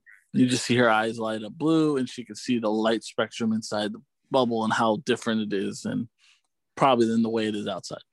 Can't imagine because I don't know. They never showed what it looks like on the other side, so we have nothing to compare it to. But you could tell she can't. She can't see like she was before. She can definitely see light like differently, and that was the point because that's what she is living, pretty much living light at this point. But she doesn't know that yet. She's still kind of figuring things out. Um, but at this point, you know, um, she has her confrontation with Wanda. Like you said, you see like a little superhero landing that kind of like boom, and you see the, like the, the light just kind of like almost like a shock shock absorber type of thing. Um, and then later on, you see her eyes turn purple when she looks down at the fucking basement uh, and then you know gets surprised by Pietro. So the people are asking, did she get like missed? Like, is her there her eyes turn purple because the energy was purple, or did because she get spellbound, just like um Wanda looked like Wanda did? Um, so I don't know. I don't know. I guess we have to see and find out for next week. But yeah, this is this is the beginning of uh, Photon in the MCU. I think I'm leaning more towards uh Spellbound. Um because she's gonna be a neighbor next week. She's gonna be back to whatever her name was. um, no, because I don't think that would have an effect on Wanda anymore. Um, and we don't even know the fallout of Wanda now, we knowing don't. that Agatha is, you know, is the person that was behind it all. That's um, true. We don't know where that's going. So I'm like, if if Agatha revealed herself to us, the viewers, but not to Wanda, I would say yes. It's very possible that um, you know, Wanda could maybe view Monica as playing into the part, uh, rather than like her faking it or something. But I don't, I don't know the fallout. Like, it w- w- is Agatha strong enough to make Wanda forget everything and go back to being the the doting housewife? I don't know. You know, uh, right. But I do believe that Agatha, you know, because to me, Evan Peters showing up wasn't to knock her out. I don't believe because it faded to black before like he did anything besides say Snooper's gonna snoop. Mm-hmm. So her eyes going purple could be uh, the flowers are very enchanting. Um, so like it kind of just put her maybe in a trance. Um, because to me, I wouldn't like it if her eyes just kind of light up for anything that has like a lot of power. You know what I'm saying? Like something yellow comes out tomorrow that's really strong, her eyes would be yellow. Like mm-hmm. I, I don't really like the idea of that. Um, it depends. It depends how it's explained. I don't mind as long as it's. Oh well, yes. Well. If it's ex- if it's explained, yeah, I'll accept it. But from the outside looking in, I'm kind of like, I, it kind of just feels more spellbound than anything. Um, because if you look at Monica, she is energy. She's light. So if she starts changing, if color, if the color of her eyes or her color of her whatever or her aura or whatever the changes based on what she's using or what what you know, that, that's fine. Like i don't mind. Just it depends. Yeah no that's fair. Um but i do love our introduction um to her gaining her powers because a lot of people don't know this joel uh monica rambeau is pretty strong. Um like pretty powerful she's not one to really trifle with. Um, so it's good that you know a lot of people are kind of you know seeing who Monica Rambeau really is. Um, so I love it. I can't wait to see more. I can't wait to see if you know we see the beginning of her powers only to be fleshed out more in Captain Marvel 2 or will they do kind of like a time jump that she's been able to kind of get a hold of her powers between now and when that movie uh that movie well, well, hopefully we get an evolution of like her learning her abilities throughout. You know, maybe right. she gets different steps. Like right now, only thing she's showing that she can see the light spectrum. um, so it's very much like a matter of like, will she fly? Will she uh move at the speed of light? Will she uh, move through objects like the fucking uh, vision? Like she can go through objects like that. Um, she can become intangible. Is what I'm trying to say. Right. Um, She was she was pretty dumb strong in the comic. So which is not that different from Captain Marvel, except you know she's just more energy based and less. Yeah, she's like almost like living energy. That's basically what it is. right. Um what was I gonna say? So yeah, so I'm really excited for that. Um now that commercial I've had to explain to people. Did you did you um did you get the nexus of it? Well, that's the thing. I, at the time, I wasn't sure what the fuck. I know what a nexus is, but I wasn't Right. sure what they, they meant by nexus. It could mean a lot of different things. And then there's the whole nexus beings thing, and I'm like, I That's- don't know. That's where I'm going. That's what I think they meant. Um, because we know Nexus beings are Kang the Conqueror, Jean Grey, uh, Wanda. It's very possible Loki could end up being a Nexus being. Um, but I explained this Saturday, but for our listeners, for this show's purposes, Nexus beings are people that transcend uh, time and reality. Like they could move through time and reality um, and kind of like like for example if wanda was to go from the mcu to the fox universe she would be cognizant that she's moving from one universe to another. Like it wouldn't wipe her her mind. Um like they they have the ability to transcend through it it's why kang is the time lord um and it seems like they're maybe gonna make loki uh somewhat of that so he could possibly end up being a, a, nexus being. Um but we have two omega level uh beings that are nexus beings in jean grey and wanda. Um so that'll be interesting to see if whenever they introduce jean grey will she also still be a nexus being. But no way they brought up nexus and it wasn't supposed to be a nod to that in my mind and i'm not saying that as fact uh but that's how i picked it up Yeah, Yeah, that's possibly exactly what it is. You know. yeah Um.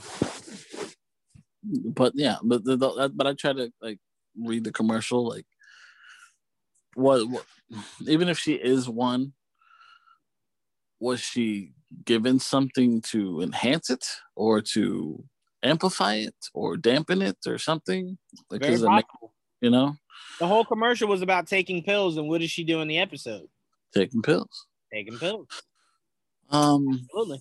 That was not lost on me. Like I said, when I say I put on my tinfoil hat when this show comes on, I really do. So I paid attention to that also, Joel. It was in the back of my head like, this is a pill commercial, and she ended up taking pills in this episode. because I think all those commercials tell a story. Because the other ones were basically stuff we've seen before. The, now the last two have been stuff we haven't seen before, but they've happened to her. Right. We just haven't seen it yet. And those two incidents haven't, you know, we haven't seen. We're just imagining how it played out, but we really don't know. So the the whole thing with the shark on the island and the whole thing with um um the the Nexus pills um it- are stuff that happened to her while we were not paying. You know, we weren't watching. You know what I mean? So now it's a matter of them filling the blank, which they probably will explain. Uh, those commercials will probably make more sense by the end of the series. Yeah, I think once the season ends, everything, like legit top from bottom, will make so much sense because we'll have so much more information.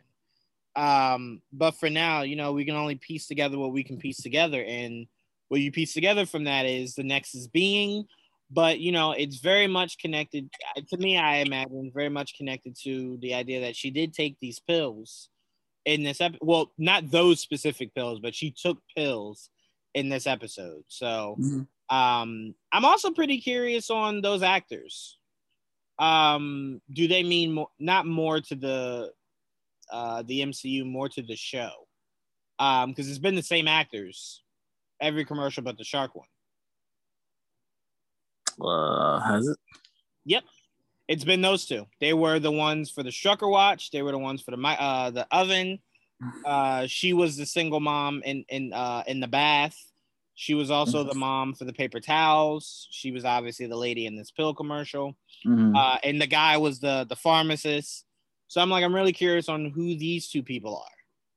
I heard a theory that they could be Wanda's parents. I don't believe that. Um, I'm just curious, like, are they innocent townspeople or are they supposed to mean a little bit more to this story? Um, so I'm curious, but they could be nothing. I mean, we just got all hyped for something, and it was Major Goodner. So I'm like, they could be nothing. They could very well be nothing. Um, anything Fucking else in this episode stand out to you? Uh, anything else in this episode? You said? Yeah. Um, I thought it was funny. Like the like, I love the whole um Modern Family and um Office references in it. Um, Vision was Vision and Darcy were fun together. Uh, that was cool. Um, I do I did notice that like when she was at home she saw the weather report and it said it'd be sunny all week, uh, and it wasn't sunny where Darcy and, and Vision were. she, uh, it was rainy or whatever. She's like, never isn't it always sunny and, and whatever? and it, it rained over there. So I'm like, wonder what that's about. Um, that is very interesting. Um, I also thought it was funny how the the the mailman who's now delivering packages for like a, a packaging company. Yeah. Um, when Monica and Wanda were going through the fight, he was walking by and his box said fragile. Like to yeah. me, kind of stood out to like Wanda's very fragile in that moment. Um, but yeah, I, I what what I guess I didn't like from a sitcom uh, point of view was I've never watched Modern Family, never been a fan, right? I like so it. the the whole mockumentary is from The Office, and I kind of felt like the only thing they really lent to The Office was the theme song, um, and I'm kind of just like The Office is way more polarizing. This should have just been more more mockumentary of The Office to where um yeah, but it's a family thing. That, so that's, the that's the only Modern reason Family, I was just like, uh, okay, okay, They do the same thing. They do the whole interview thing, like. Yeah, so. I get it. Um, even though, by the way, um, I always thought it was weird. Like, The Office was a mockumentary because you know they were part of this, this um, like this uh documentary uh project.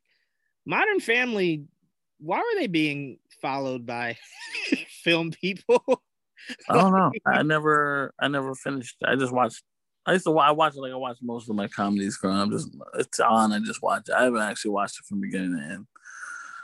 Yeah, I would like to know that because like they were showing really intimate moments, like like Phil and what's her name doing weird stuff in like hotel rooms, and it was just like they film a lot of that. You know, they catch a lot of stuff, but. I don't know. I don't, I've never never watched. I never oh. really thought about that because, like I said, I never really got into Modern Family. I, that's mainly because Modern Family came out around the time where like a lot of comedies were doing mockumentary, and I just mm-hmm. was not feeling it. Parks and Recreation, you oh, know, all good. Family. I'm not saying none of them are bad. Like I said, I haven't seen them. I just I don't know. It sounds like you're saying all of them are bad, and I don't like it. not at all. It was just right around the time of The Office, and I'm just like, it's it's the same thing. like the the premise of it being a mockumentary is and I just at the time wasn't interested. But um, you know, I like to go back to things that were popular to other people before and watch them now when they're obviously not on air anymore. Um, right. But at some point, I'll binge through both of those, and you know, I can give a better assessment. But I don't have anything negative to say. It's just it was around the time where The Office was doing it and doing it a lot better. Um, and I was just kind of like, I don't really need the re- regurgitation of it. Um, but anyway, back to WandaVision. Um, this stood out to me, Joel. Did this catch you also? Um, Wiccan telling Agatha that she's quiet inside. Yeah, I mean, because that's how the episode starts with fucking her talking to his mother and saying all the voices. I can't, so noisy, uh, and loud, and then she's basically like ignoring him and telling him like she's trying to sleep. Uh, and then she, when she gets to the house, or he he gets to the house and he talks to Agnes and is like, "It's really quiet here. I like it. You're you're quiet, Agnes, inside." I, I, was making the joke Saturday that he was just like, "I like that you have nothing going for yourself. You have no life, have no friends, you have no family." You have no thoughts. That's interesting. yeah. So when he said, but I I spoke to this Saturday, and I'm curious on your thoughts of it, um, because we know kids, they're not like they're somewhat perceptive, but they're not fully perceptive because they don't just they don't understand things yet. So to me, I took that as he senses something is wrong, Yeah. Since he can't put his finger on it, he just kind of takes it to where it's more comforting because it's easier for him to be him. He doesn't. Yeah. Well, like, plus he's not dealing with the noise anymore. You know. Right. Right. So I took it as because to me, I've been telling you since he's aged up. To me, there's been numerous scenes where he's kind of like something's not right, but then like he can't put his finger on it, so he just kind of moves on with life. But mm-hmm. there's numerous times where he's just like, I don't trust this. Like something is weird. Something's um, off. Something's off. Yeah, but you know, kids are very perceptive. Like kids will tell you, like, "Hey, you stink," and it's like, "Whoa, whoa, whoa!" You can't just tell somebody that. And it's like, "Oh, I can't." Right. No, like kids. I didn't need to hear that. yeah, I didn't need to hear that. But kids are the perfect people. You know how like women will go like, "Does this dress make me look fat?" Kids are the perfect people to ask. They'll be like, "Yes, you look huge." um, but um, yeah, I, I, I took that, you know, when, when he was saying that, I was just like, he really is sensing something for sure. Um, but all right, last question about WandaVision. I think we covered everything. Um, do you think her kids have already been uh sacrificed? Or do you think we'll see them again? Uh, not not again like in, in the bigger thing of the MCU. I mean within just this season. Uh, I think we'll see them again this season. I don't know when, but I think we will at some point. Okay, so you don't think Mephisto's already consumed? Uh, even if he did, I don't think it'll last. Oh, oh, so you don't think this this season will end where she doesn't have her kids? I don't think. No, I don't, I don't really think it ends that way. And even if it does, uh, I, you know, I don't think they'll be gone for long. So. Oh no no no! I'm with you. I'm only speaking about this season. I know they'll be back for the the bigger picture.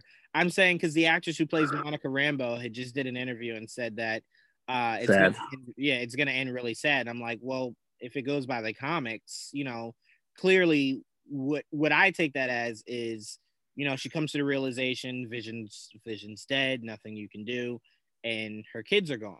You know, not dead but gone. You know, and that's why yeah. there's a good chance we probably won't see him again. Um, but I mean, no, I, you know, I'm I'm with you. They're gonna be young. That'll be sad. That'll be fucking sad. If like Vision's gone, gone. I'm like, oh man, that would suck. you know, to me, I think with the performance Paul Bettany put on for this, there's no way he's gone, gone for good. But as far as the story, I think to really kind of bring it home, you have to kind of show Wanda like he's gone. But to me, I I think they'll bring him back at some point. I mean, what I would actually like it if he's the mentor to the Young Avengers. I would love it the way Red Tornado was for Young Justice. I mean, he's I would in the, use Vision like uh, that. Technically. Wait, say it again. He's in the Young Avenger comics as as a young Vision. oh well, even I'm no, because I kind of still wanted to be Paul Bettany. Um, yeah, yeah, I would still want to be Paul Bettany. I would rather just be like, because to me, I would prefer the Young Avengers to be a series rather than like uh, a movie. I think it would just work better as a series. Um, but even if it's a movie, I would like Paul Bettany to be like the um, you know, like I just said, the Red Tornado of of, of Young Justice, but to the Young Avengers. Um, so maybe that's when you can you can put them back together. Um, but all right, that's all Just we black got. and white first, you know. I don't care. Wait, say it again. As long as he's black and white first, I want to see more of that. Yeah, I'm not against that. Yeah, sure. I'm I'm with you on that. To me, the the end goal has to be he looks more comic accurate. like yeah. that's that's my end goal. Bring him to what he should look like, not how you're trying to make him look in the MCU, and I'll be fine. So if that means we have to go through steps, like he looks the way you want first, and then the end game is that he looks the way that he does in the comics. Mm-hmm. I'm fine with that. You know, I'm fine with that. Um. I did want to ask you. I did hear someone that has a Hispanic background say that that whole luchador scene bothered them. Did that bother you at all? Not at all. Okay. All right. No problem. All right. all right. Let's move on. Uh, we got some some big DC news. Um, now I'm to pass it to you to pronounce her name, but I do want to state that I am very familiar with the actress. Um, I do watch Young and the Restless with my aunt. Um, she did get an award for her performance of the moment where she was in a coma during the Young and the Restless. So she's proven that she has the acting chops. I just didn't know that she was even on the radar for something like this. So the first thing my aunt asked me when I told her like she was gonna be Supergirl, she's like, "Does that mean she's leaving Young and the Restless?" I said, "Absolutely." like even if she's not gonna be Supergirl long term, um, if she knocks us out of the park, it just it, it gets more eyes on her than a soap opera would. So you'll you'll def she'll definitely be in projects up the wazoo after this. Um, but Joel, your thoughts on Andy giving us the official announcement of our DCEU or DC Universe. I don't know what these movies are calling themselves, but um, I mean, because I don't want to say our new Supergirl because she's not replacing Melissa, so I, I don't know what to call the movie universe. Yeah, when I first saw the report, I thought that's what they were doing. I'm like, what the fuck? There's only one season left. Why would they do that? that makes no sense. Um, but no, it ended up being that she's the Supergirl in the in the DCU or the the movies universe. Right. Um, which which she will be in the Flash. So I'm like, congratulate. I mean, it was really this big thing. So like, oh my god, they, they, they the Supergirl like forever they've talked about a Supergirl movie and possibly bringing in a Supergirl, but we, we weren't sure it'll ever happen. and a couple months ago, we got reports that they were putting that on the back burner until they figured out what they're going to do with Superman. And so, you know, we didn't know. We didn't know for sure what was going on. And then, uh, you know, Andy Muschietti obviously has plans to use her in the Flash movie in some capacity. And I think the biggest question coming out of that is: Is she the which universe version of Supergirl is she? is she the main universe of Supergirl, or is she someone a whole separate universe? Like because uh, you know they're, they're, the flash movie is also dealing with you know multiverses so right. that's another question. I think my biggest fear joel was um because we haven't heard anything about henry uh recently right so my right. biggest fear was i i i love this and i specifically love this for you because you had just said last episode did. Hispanics need more representation, and you can't get any. Well, you could get any bigger, but this is huge. This is very big. It's this a nice step in the right, right direction. This is something yeah. for Hispanic girls to kind of look up to, especially if this is long standing. This isn't just this movie. Um, but my biggest fear was don't tell me this is your idea of giving a Supergirl and that's where we're going forward and then at some point maybe you'll work back in superman. I i needed to kind of be in you know in in in tandem. I need her to be supergirl but she better not get a movie before henry gets his sequel. You know what i'm saying? Like i don't mind it and that might be the same movie I, I, I, I'm fine with that. I'm completely fine with that. But I don't want to make it. I don't want to make it sound like I have no interest in Supergirl on her own. I do. But my biggest issue is I don't like you giving me a character that shouldn't exist before their predecessors. So like like I told you, it took a while for me to get into the idea of Batwoman existing because she purely exists because of Batman. And now you're telling me there is no Batman. like I don't like that. I don't like that at all. So, I was just explaining we are talking about the other day, or like the DC universe with no Superman and in, in a retired Batman. that's right. Exactly, that's what we're looking forward to. Right. And to me, that terrifies me. So I hope this I hope this is um because to me, if they're using Supergirl the way that they use Superman in that Flashpoint animated movie, I don't right. mind. I don't mind whatsoever. That's really cool. That's a great visual. And I hope she's our long-standing Supergirl. But I don't want to hear after this, like, oh, there's thoughts of her solo and their fast track. Give me Superman. like, why is this so hard for them? I don't understand. Like, I don't understand. You know what? DC sometimes seems more and more like the Colts. You have such a dominant IP that you just don't even know what to do with it I've never seen that before. Hmm. I've never seen having a a toy chest of some of the greatest characters and just going, what do we do? I don't know. Give them movies. Like, what what are we talking about right now? Like, how do how do you know how to use Aquaman and Wonder Woman, but Superman, you're just like that? Well, they didn't. They they lucked into that. Really. To be fair, That's fair. That's fair. you know, they lucked into it. It's true. Forever that that that that company didn't know what to do with half the shit they got. So that's why. Hopefully they have a plan. We know we, we can sit here and say they don't, but we don't know that for sure because they've been. That's all they talk about. Their plan of synergy, you know, synergy between all the, the shows and the movies and this and that. So I'm like, all right, Right. hopefully there's a fucking plan. You know, I do, but that that's the thing. I believe they have a plan. What scares me is I don't know if it's a good plan. I, mean, I, don't, I don't know. I don't know if a plan that doesn't involve Superman or Batman is a good plan. But you know, Exactly. Yeah. And Joel, let's go a step further. I don't think a plan that doesn't give me any inclination on when I'm seeing Hal Jordan or John Stewart is a good plan. all right. Um, I mean, it's, yeah. Like, how, how do you not have your main cogs in order and before you move forward? to me, the more confusing thing is you're talking about introducing secondary characters when you haven't fully fleshed out your your primary characters, and it's just Right. skipping steps here. You know, like let's let's not skip steps. These are great characters that I want you to introduce, but they don't exist without their counterparts. Like that, that's like if you hear if you hear after Flashpoint they're fast tracking Wally. What? like why? You just gave me Flash. How is there a Wally already? Relax. Ease into it. Ease into it. Ease into it. Um, but I love this casting. Um, I, I'm assuming you aren't familiar with the actress, right? No, I've never heard of her until I saw her the other day on Twitter. Yeah, that that's that was most of social media's reaction, and then Wow. it's it's the one percent of us that are like, yeah, I Yeah. watch Young and Restless, like Yeah, not I seen her don't. before.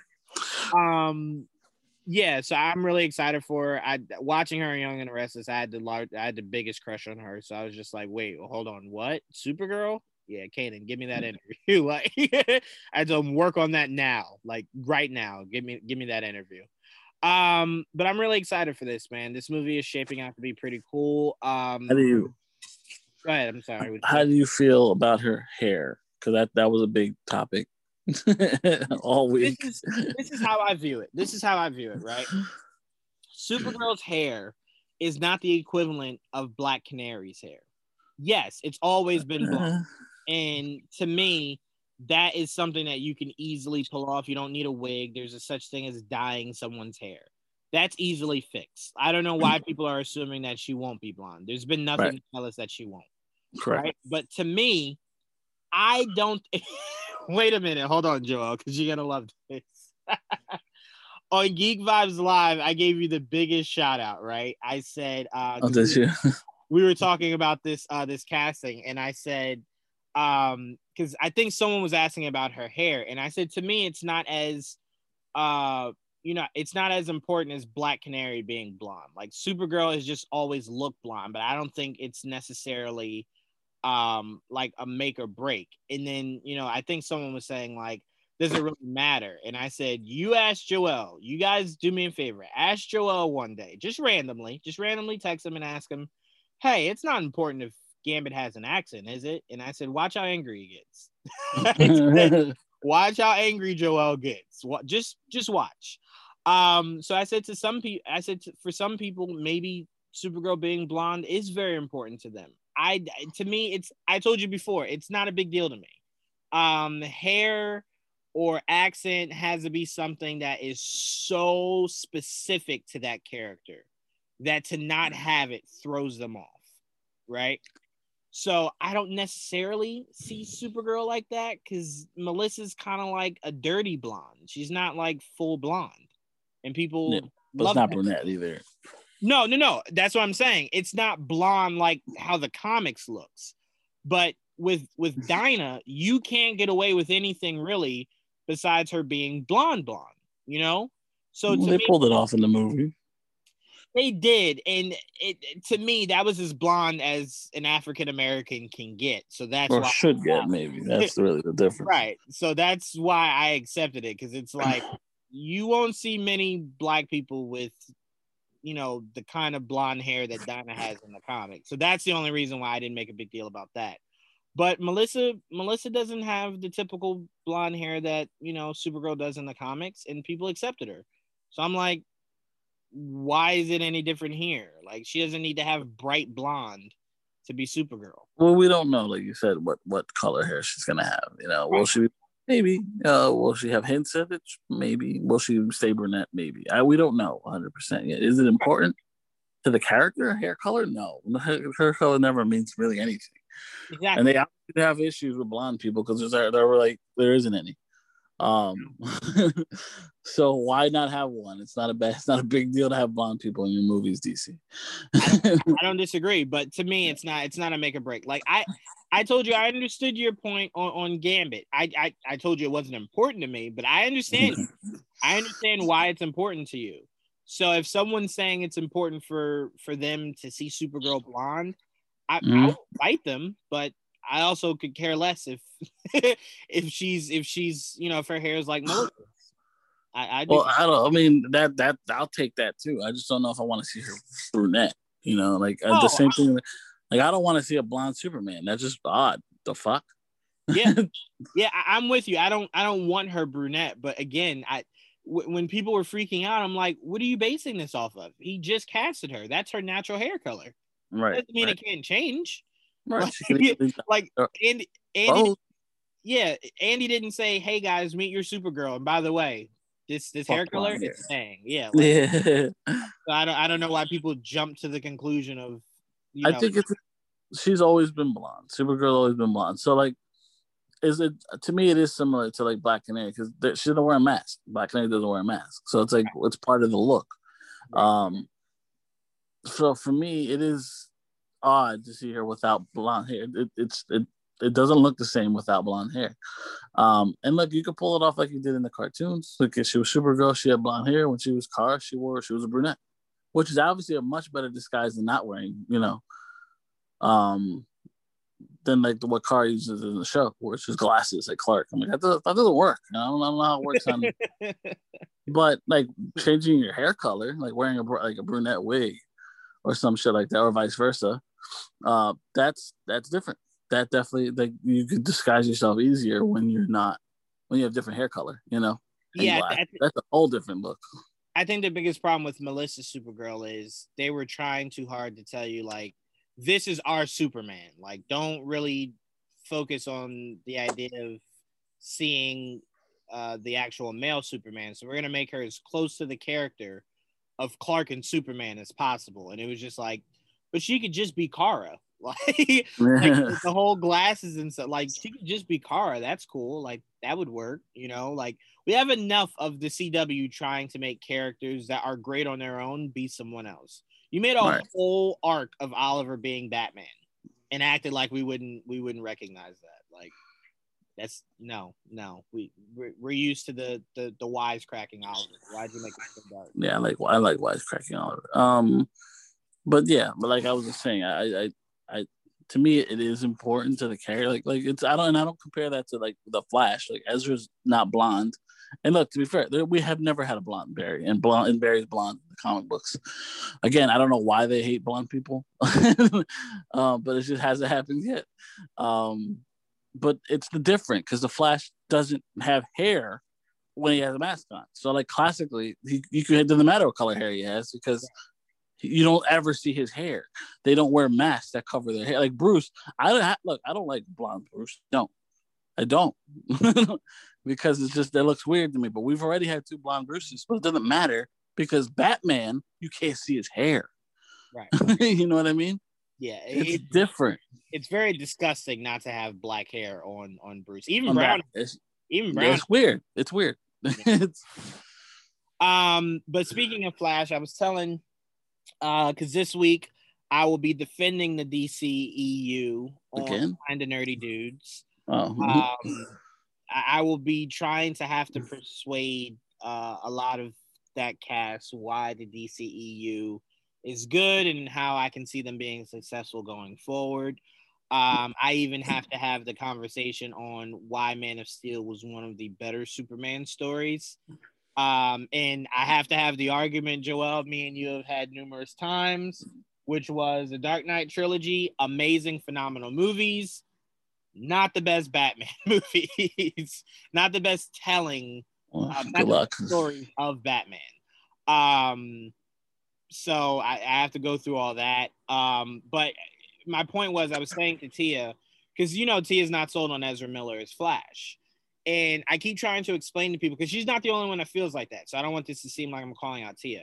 No, there's a um, couple people, but a lot of them are, are, more recently because of the whole incident with the the choking thing. Right. I do know a lot of people that thought the acting was not accurate to Barry. And what I wanted to tell those people, and what I said Saturday was, or, or, or the last podcast was, people have to remember, acting is a director's choice. How they're perceived is the director's choice.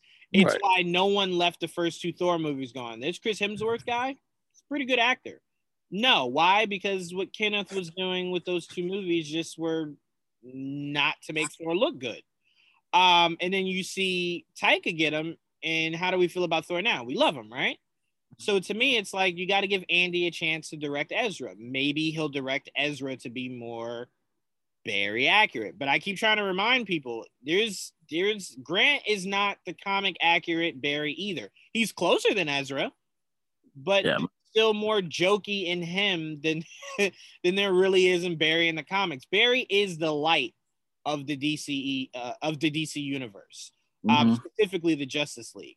But the jokiness of him is not like the Flash on CW perceives him or the uh, the DCEU perceives him. Um, Barry's just not that jokey. He's just more joyous, and I think that's where people get confused and are like, "Yeah, Grant's nailing it." No, he's doing a great job as Barry, but Barry's just not this. He's not this dependent on others. He's not this jokey. He's just joyous. You know, like Spider, not not not like Spider Man because he is more jokey, but he's just joyous as compared to everyone else who's just more like yeah, I just killed a guy yesterday, Barry. We don't smile over here, you know? So to mm-hmm. me, it's like Ezra can find, uh, you know, a, a, middle ground, and maybe Andy sees that and doesn't like it, and maybe Andy changes it. yeah, you don't know how he's going to direct them. You're right. Exactly. And, uh, like, and at the end of the day, Ezra, Ezra is more of a, an amalgam of Barry and Wally. Like, right. Wally is, and people grew up with the Flash. Flash is funny. You do need comic relief in the team.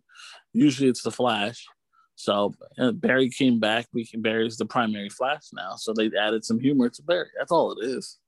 Right, and, and and, I'm not saying I don't I don't like the humor um that he's giving, but it, it's very much them trying to find a, a more you know a better balance to things.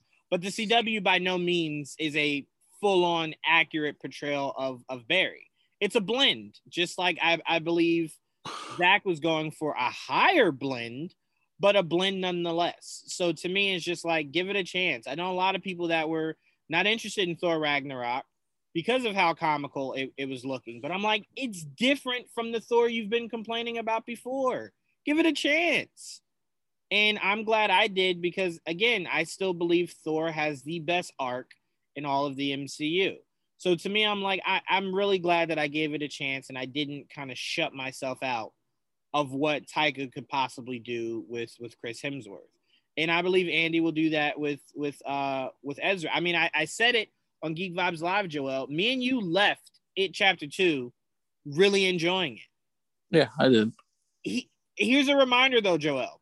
Andy used a fucking deodorant commercial guy as one of the one of the lead actors, and we enjoyed it. We didn't leave it going, uh, couldn't believe his acting. He just sells deodorant. No, we left it going. Andy did a really good job putting him in positions to succeed in that movie, and we enjoyed it.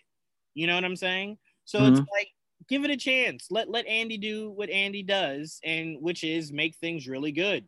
Um, the, those two it it movies are all I need to know about the director to have faith in him for what right. he can do with this Flash movie. Simple as that.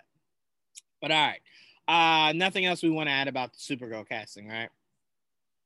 No, that was the biggest thing right there. Well, she's that she's Hispanic and she's blonde? Like, obviously, we don't give a shit that she's Hispanic. It's not more. Uh, I mean, actually, I actually, I actually like that more than uh, what a lot of us were probably fan casting Supergirl to be. Um, to me, I, I like, I kind of hope DC and Marvel does that more take prominent characters and change their race. You know, as long as it it, it yeah. fits within the the character. Like obviously, don't come out tomorrow and make Luke Cage white. But you know, to me, no, no race race change it up. You know, add some yeah. diversity. Exactly, it's fine. What people don't understand, and I get this so much. What people don't understand is when you take an original concept and make the character Hispanic or Black or Asian or Indian, no one really cares. It's only something that people pay attention to when you take someone that they've seen before and you change them. That's mm-hmm. how you really uh, provide change. But if they were just creating original characters that are Black or Hispanic, it takes time for people to get, you know, uh, accustomed to who this new character is. Yeah. Um, you know, so you have a lot of people that just don't really pay attention. Like Joel, I can't tell you how many people when I say the name Jaime, they're like, "Who?" Yeah, that's what happens. You know, that's what's gonna happen until he gets his happen. own fucking movie. exactly. So instead of having to make Hispanic or Black or Asian or Indian characters have to go through the mud first, right? No, take a character people already know and love and swap them, change them. Boom. Yeah. It if it works, if we can make it work, fucking go it for works, it. Dude. Look at work for Aquaman, bro. It's he's, he's, no he's anything. He's all but Polynesian at this point in the comic books. exactly. No one complained once. You see Nick Fury as is um as Samuel. He's black. Right. No he's black now. Exactly. They changed it all up. Now he's black. You know, right. they they have now, they explained it away and everything. And now there's a generation of kids that only know Nick Fury to be black. If they saw him as white, they go, "What is that?" You yeah, know? I mean, they're the whole generation of people that that did not know there was a white Green Lantern. you know what I mean? Me, me, Joel. That's why I told uh-huh. you Hal became my favorite because I never knew who he was. like once I found out about him, I'm like, I really like this guy. Not more than John Stewart, but maybe as much as I like John Stewart. Right, because so you got to know a new character, right? Exactly, exactly. So you know, to me, I love that. I love that for new generations that they see it as a specific race that maybe it wasn't to begin with. So this is huge. This is big. This is big. This is big. This is big. Um, all right, moving on. We got some Star Wars news before we get into Marvel. Um, we got a possible casting for Ezra Bridger for um, the Ahsoka series. Now, Correct. what confused me a bit was I don't think I've ever understood how old Ezra was supposed to be in Rebels. Apparently. Um, so when this casting was uh was you know came out or, or rumor because it's not confirmed um it's a rumor um obviously till we hear it from disney in in uh in lucasfilm. But anyway um this kid's pretty young. I mean he's the guy that played aladdin. Uh, right. he's pretty young. So to me i'm just like i i guess i just don't get how old ezra was supposed to be. So i'm fine with it. I kind of did like the uh the guy from iZombie that was campaigning to be Ezra.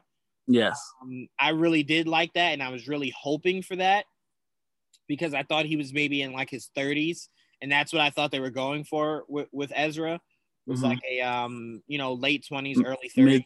Mid 30s. Or mid 30s, right. Mid 30s. I figured it out once, or at least I had an idea where it would be. I think it was mid 30s, 40s. Right. So this kid is early to mid 20s. He's 29. oh, he's 29? Yeah. Yeah. Oh, then I take it back. I thought he was like 25 or 26. Okay, 29 mm-hmm. then nah, I mean we're we're splitting hairs here, you know. He just looks young. right. And, and that's what I think caught me off guard is how young he looked. Okay. So then you know what? I completely take my complaint off the table. Um, I don't mind this, but this is a huge step up from a guy who a year and a half ago was telling us I can't find work after Aladdin. This is a pretty big step up. Yeah, um, up, yo. so if this is true, how are you liking the casting for uh, Ezra? Uh, love him because I love him. I think he's great. Uh, and then I love obviously Ezra from the from the show, and to see him actually uh, in live action, uh, it'd be great. Uh, we we we just want to know more about where, where Ezra's been. We were hoping to see him in the Mandalorian, so then the, the knowing that he'll show up in um Ahsoka's show, like we figured, uh, it's it's great. And now, now, now, if it's an official, if he's officially Ezra, I mean, that's that's fucking awesome. Yeah. Now, if that domino falls, there's only two big dominoes left to fall, and that's will we get Rex, and Please. who the hell is playing Admiral Thrawn? Mm-hmm. Grand Admiral Thrawn. Right, because you're not telling me Ezra's in this show, but Thrawn's not. Thrawn's like the last name she said in her out of her mouth. mm-hmm. So I'm like, clearly she's looking for him. So right. if there's Ezra, there could be Thrawn. So to me, that's who I'm assuming is going to be um, either in the shadows of that first season of Ahsoka to be the bad guy for the big team up that the uh, the Star Wars universe is building with these shows, or he's a big bad for season one of Ahsoka. Uh, mm. Regardless, I'm waiting for that casting, whether it's rumors, speculation. I can't wait to hear some of the names that are thrown out for it. Mm-hmm. Me too.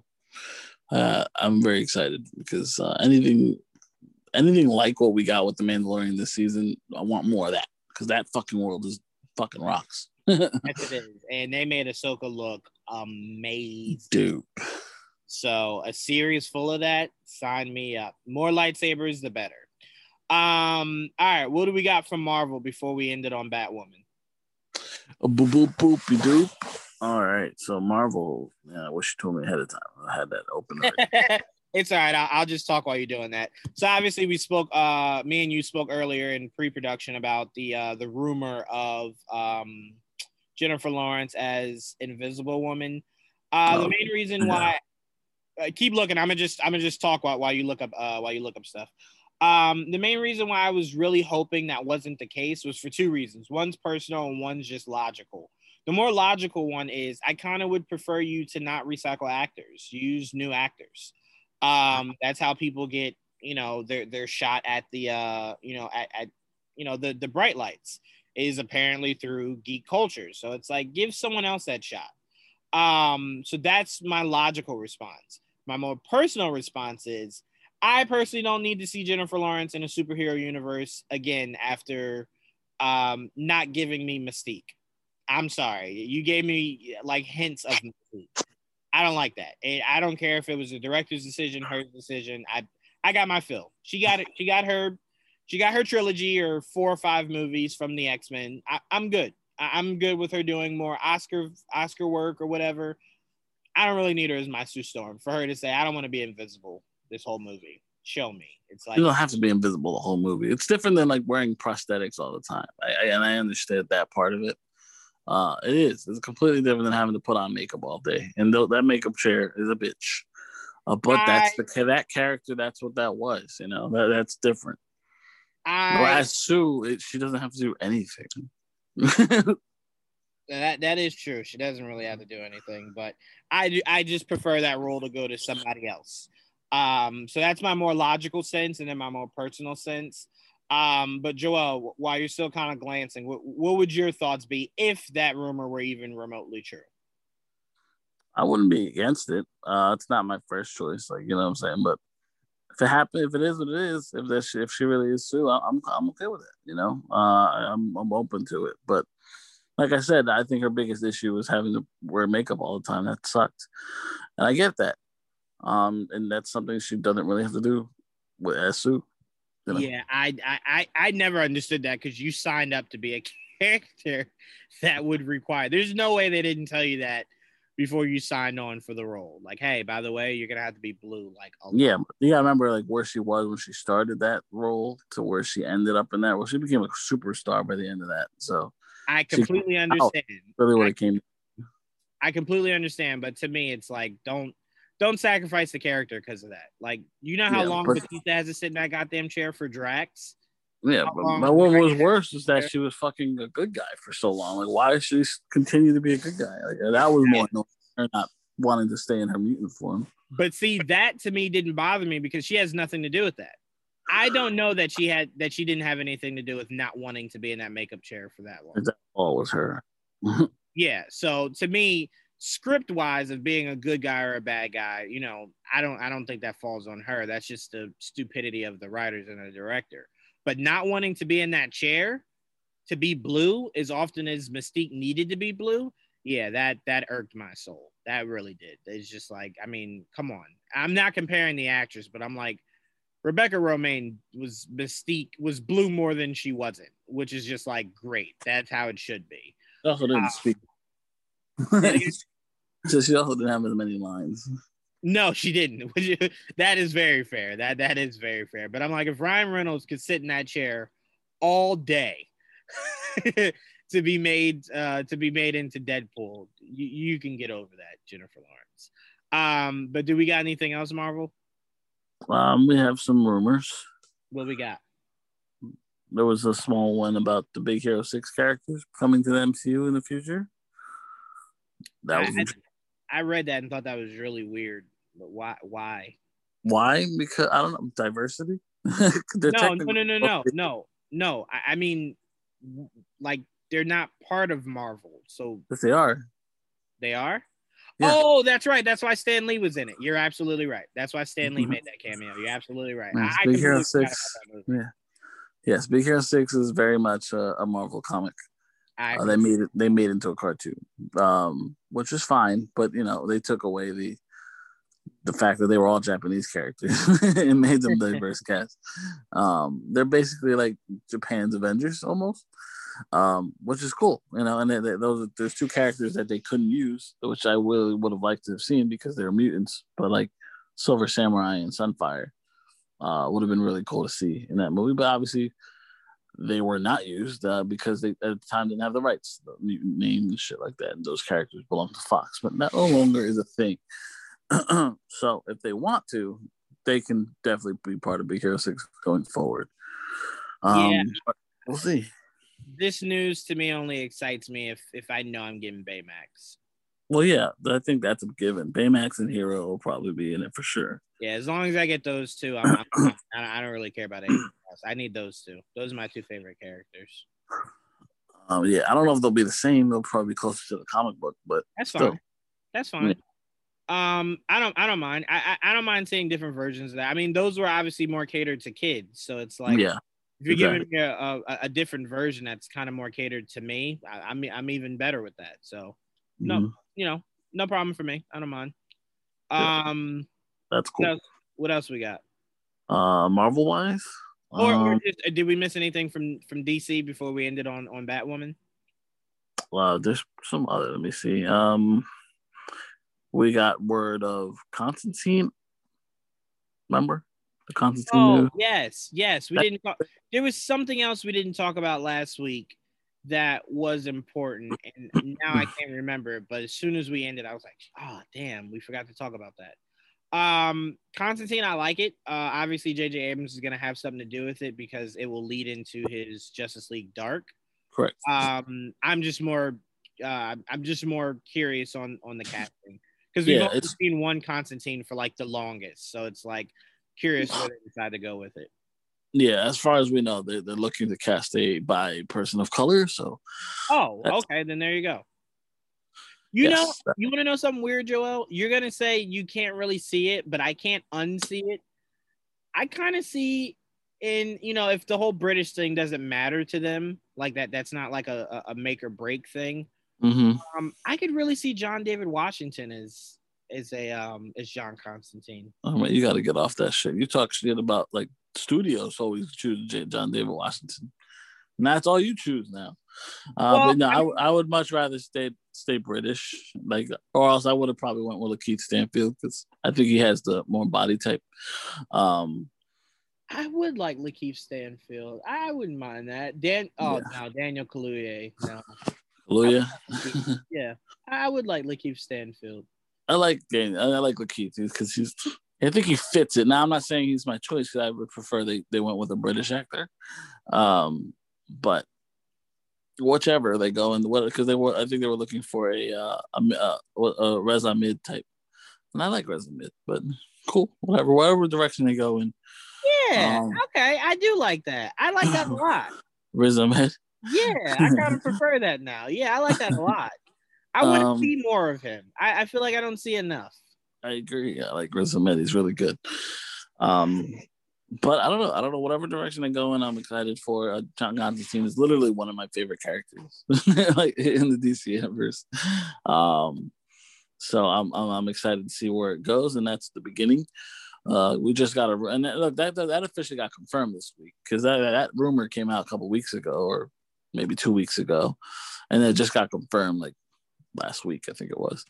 Um, so that's cool. You know that that it's going that's going to happen. So we're going to get a Constantine series that will link into the Justice League Dark series. And then we just got a rumor today saying Swamp Thing is also being rebooted to do the same. Damn, that hurts me a bit. Um, but to be expected, I guess. But that does yeah. hurt a little bit. Mm-hmm. That was a fantastic first season, and I would have liked to have seen fleshed out a bit. Um, yeah, would have been to be expected. You know, I, I mean, I can't complain because I, I always advocate for the directors to not have to be tied to actors they didn't bring in. Excuse me. Um, kind of gives them more freedom. So you know, do what you want, just make it good, and JJ Abrams will make it good. So, um, I'm excited. I really am, and I will continue to cast John David Washington until Marvel or DC cast him for me. So, oh, they will. It's just a matter of time, I think. that will I would actually like to see him as a bad guy in Blade. I think that would be pretty cool. Um, John David Washington could definitely pull off a vampire, a hundred percent. Um, but you know, who knows? What else we got? What else do we got? Uh, right on the docket. Um, we have some news. Um, shit. I wish we prepared better. well, there was this whole thing uh, that dropped today about the Snyder cut. Do you want? Do you have anything about that? What dropped? Drop. It was a whole article, a whole variety. What is it? Um, Vanity Fair interview. Oh yeah, yeah, yeah. Where they were saying how um uh, what's his name told him not to even watch the movie. Right, right. Nolan and his wife. Yeah. You don't. like, you, you, you, don't want to do that. You, you don't want to do that. It, it, yeah. it, it, looks horrible over there. Don't do that. You don't do it. Um, um I, I I I did check out what what Kanan was posting from the article. Mm-hmm. Um, I think the only thing that to not necessarily come out of the article, but to come out of the the speculation circle for the Snyder Cut is we will be getting a Green Lantern. It probably won't be Ryan Reynolds uh, yeah. we're fine with, but it's if we try. no, no, fair, very fair. I mean, he said what he, of, of course, he's going to say that. Right. Um, but um, you know, we're getting a Green Lantern, so I think that really stuck out to me more so than anything. Yeah. Um, but I mean, reading this this interview just lends to why I'm like, who the fuck reads this and goes, now that vision there that's a vision I can get behind. It's like you've read comics that are just not what he's looking to do. He's going the other way. And it's like, why? Don't ever tell me you were going to have Bruce and Lois Lane together. Why? Why? Yeah. For what? like, all right, if you're telling me that was the plot uh, for BVS instead of the Martha thing, all right, maybe, you know, because clearly you were just going out you're going way out of there for the BVS movie, but still, it's just like, where what what was what were they thinking? Why? Why? Why? Why? And I'm trying not to sound too too mean spirited about it. You know, in case the wink wink one day we get to interview him. You know, I, I don't want this hate speech to be out there, but it's just like. I've read the comics, I've watched the cartoons, and he was his vision was just going so far left from what I grew up on that it was just like I'm okay if this is the last time he directs uh, a DC project or he has this much control on where the DC uh Narr- narratively like I don't like I don't mind his directing at all it's just sometimes the story is a little not to my liking yeah it's just you, you you're going just just just like like narratively like certain plot points so not all, not all of them, but certain things. You're like not all of them. And and I say this, I say this all the time. The man's the man's a visual genius. I love how beautiful his movies sure. look. Um, I never take that away from him, but I always say some of the weakest points of a Zack Snyder movie are sometimes the story. Man of Steel to me and Watchmen were like the biggest eye openers of what Zack can do with a story, right? And we know he didn't necessarily write those himself, Right. Um, but the idea of what a story can be under his belt, how beautiful the story and the visuals can be. And then you get, hey guys, I was gonna kill Superman in his second movie, and then I was gonna kill Batman in like his fourth movie. It's like, wait, what? Yeah, I was like, interesting. yeah. like, like how did you Robin like what? No, why? yeah, how did you sit in front of a studio and they go, yeah, oh, kill Superman, oh, and then kill Batman? all right, I like where you're going. Like what? dick off is, and then and the Robin he kills off his dick. You're like, really? Yeah. Hmm. Yeah. No future. And then and then Joel, the kicker is he retired after that. So it's like he didn't even get another Robin. So it's like right. all this is so weird. Yeah. 20 years in, in Gotham as Batman. He was duped by Lex Luthor. um, right. Either way, whatever. Um, I'm excited about seeing it though at this point because I'm really I am because that that definitely hyped me up. The whole like uh, the surprise superhero cameo at the end. I'm like, okay, finally. Like, give me. I hope it's it's worth it. Like, if it is the Green Lantern, I'm really excited for it. Uh, I just want to see the person in the suit, like whoever it ends up being, like whether it's Hal, John, or hopefully it's just one of those two. but like whichever, like I'm excited. Yeah. Yeah. Yeah. I mean, anything else in the interview really stand out to you? Because to me, it was just it, it was more no. of like it was more of the reasons why I'm like I don't mind this being being it for this. like this is no, all giving his side of the story more more or less and kind of and how fucking what, what stupid that fucking studio is sometimes. It's like I mean, you don't have to tell me. Like every time I listen to that Kevin Smith story, I'm like, yeah, yeah. I know. Known for yeah. a long yeah, it lets you know how dumb they uh, they're capable of being. But I mean, just, Some just people be, mm-hmm. Right, just that dumb more recently is just like, ugh. Well, that makes it sad. You're like you think they would have learned, but you know, at the time when he was there, it, it's not that. The MC wasn't wasn't a thing yet, you know. Right. So, so you take more chances of doing like all the outrageous things that he was trying to do for that Superman movie. You could have gotten yeah. away with that purely because you don't really have competition. Again, people forgetting Superman, Batman print money.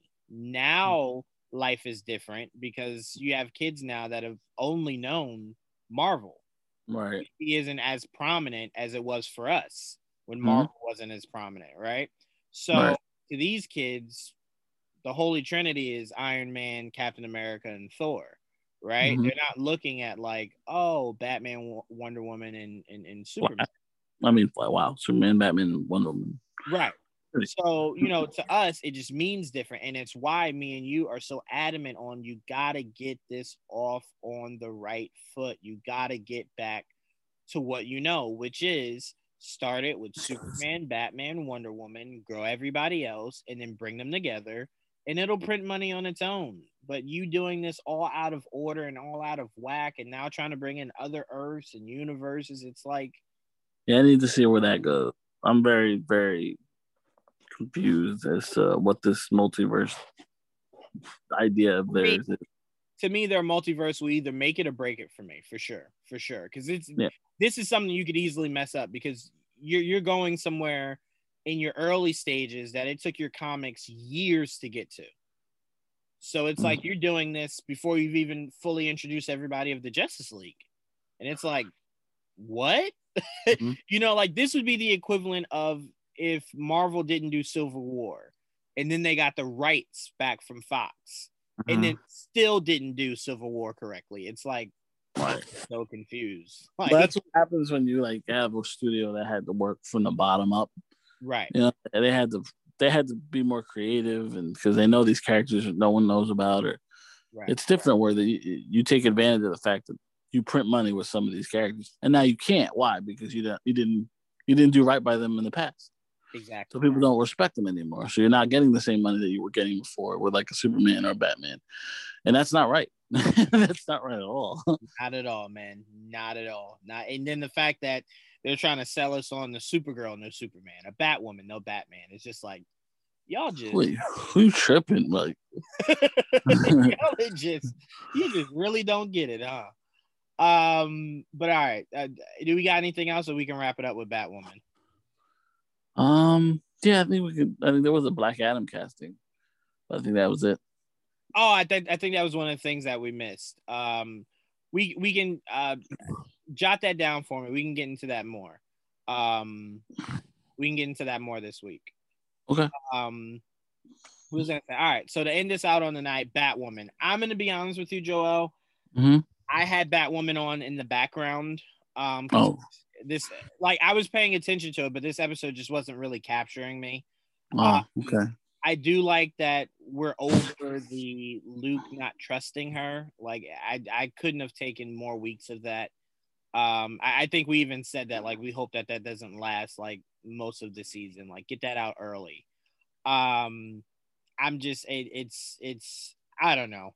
I don't know. This episode just didn't do it. I think the thing that caught my eye the most was how the hell they're gonna explain her kryptonite wound, and you're now not crossing over with Superman. Like, who's yeah. weird? Who's this weird scientist that's gonna come out of nowhere? That's like, oh, I understand kryptonite fully. Like, I, I, I don't know, but uh, how how did you receive this episode? I think it's been the best episode of the five we've seen so far this year. Oh, okay. I like that. It was good. It was really good, actually. I liked it a lot. Um, the new that new character, the Wolf Spider or whatever, he actually looked pretty good in costume. I didn't know that was a real character. It's a Batwoman character. I had no idea. Yeah, um, I think I think I heard someone saying that when they were saying to expect the character for this this episode.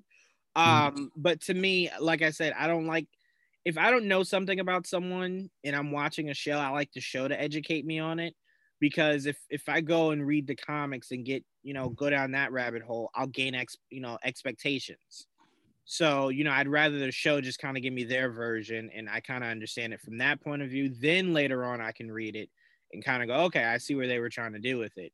Um, so I wanted no information going in. So I'm like, all right, it looks it looks really cool.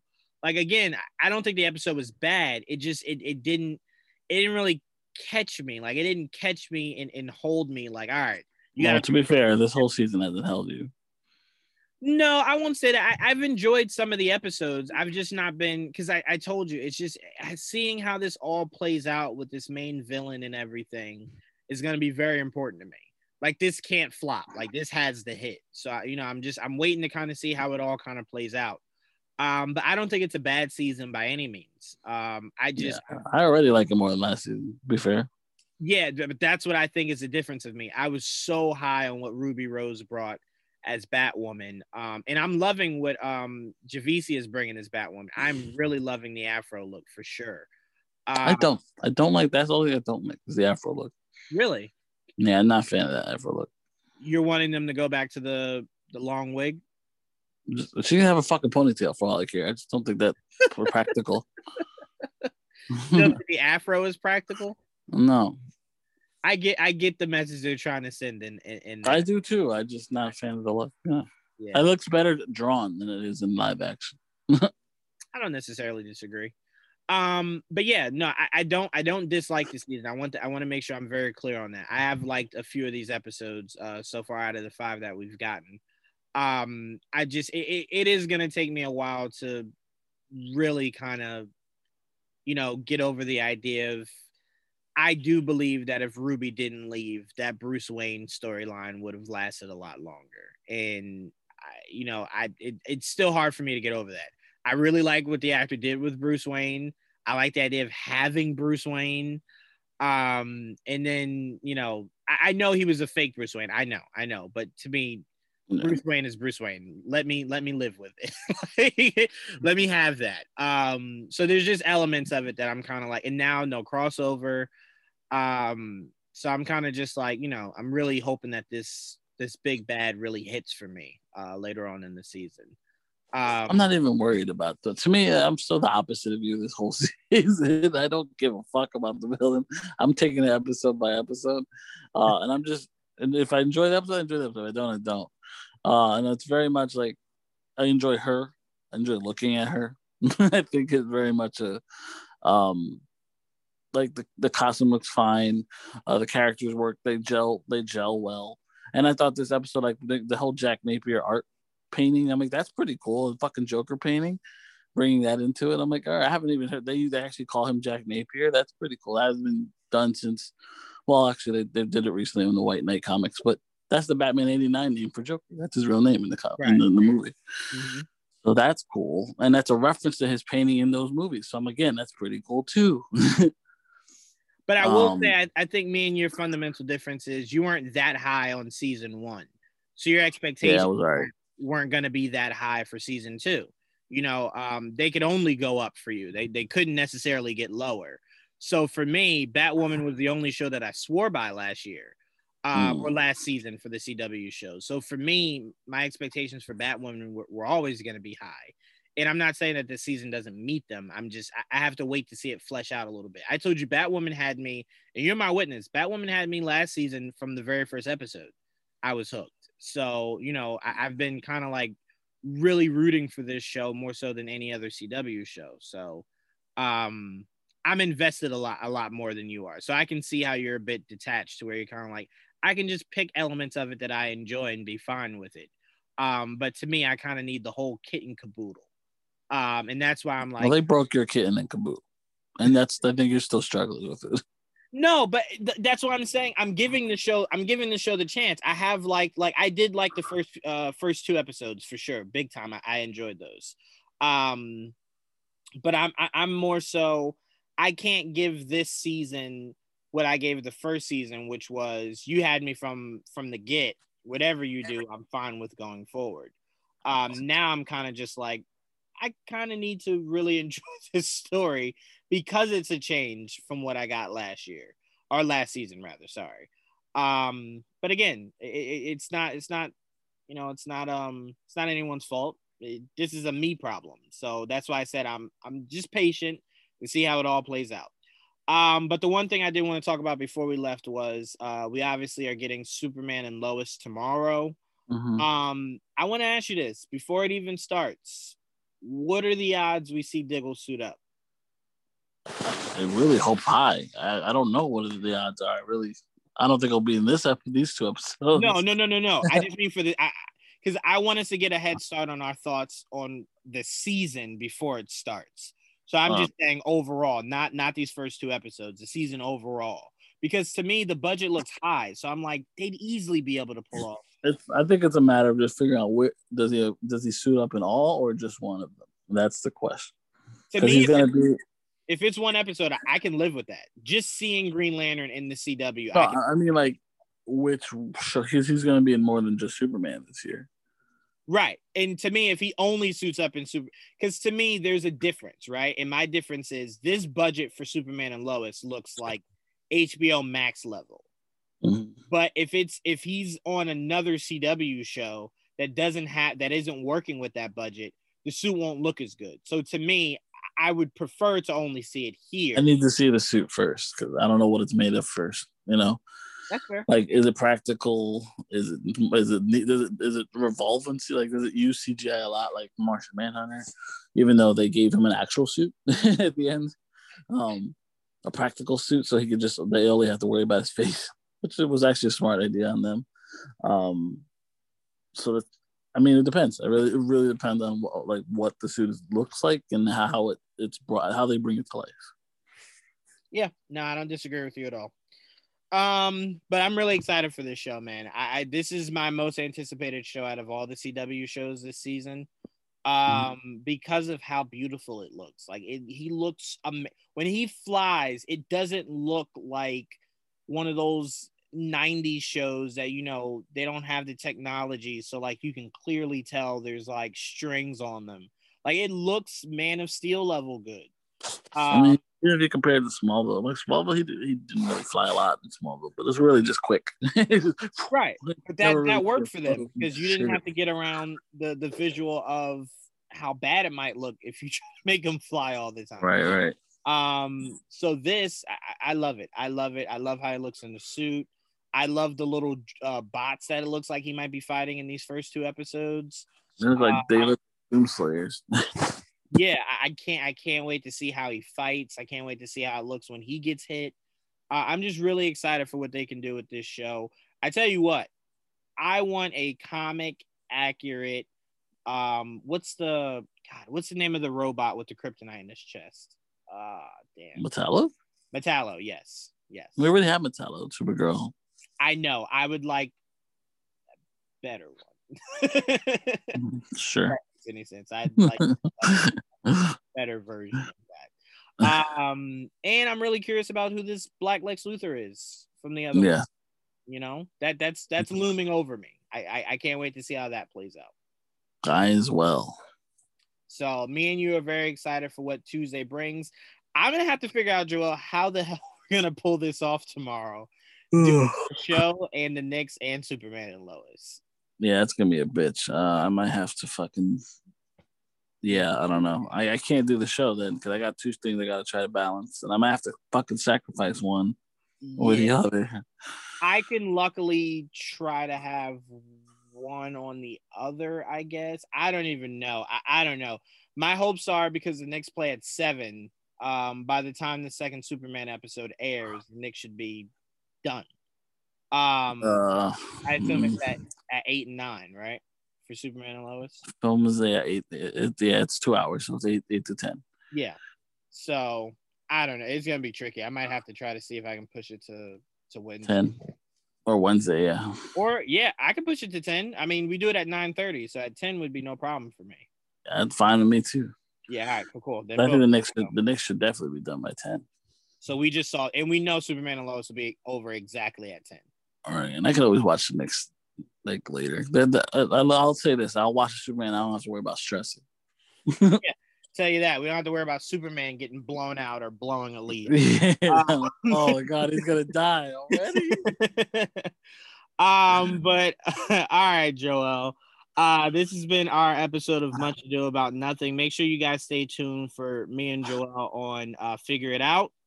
Um, also, I will be on Kinda Nerdy Dudes this week. We have Geek Vibes Live, and then Marvel Cinematic Review is as always this Saturday. So stay tuned for that. But we will see you guys uh, next time. Joel, by the way, I might see if me, you, and Trayvon can get together to do a trailer breakdown for Cruella and Invincible. really? Yeah, Oh, yeah. I both of those. Word. Yeah. So we're we're gonna get into that, but we'll talk more later. But all right, Okay. guys, that's been our newest episode of Much Ado About Nothing. We will see you same time, same place next week. Peace. Peace.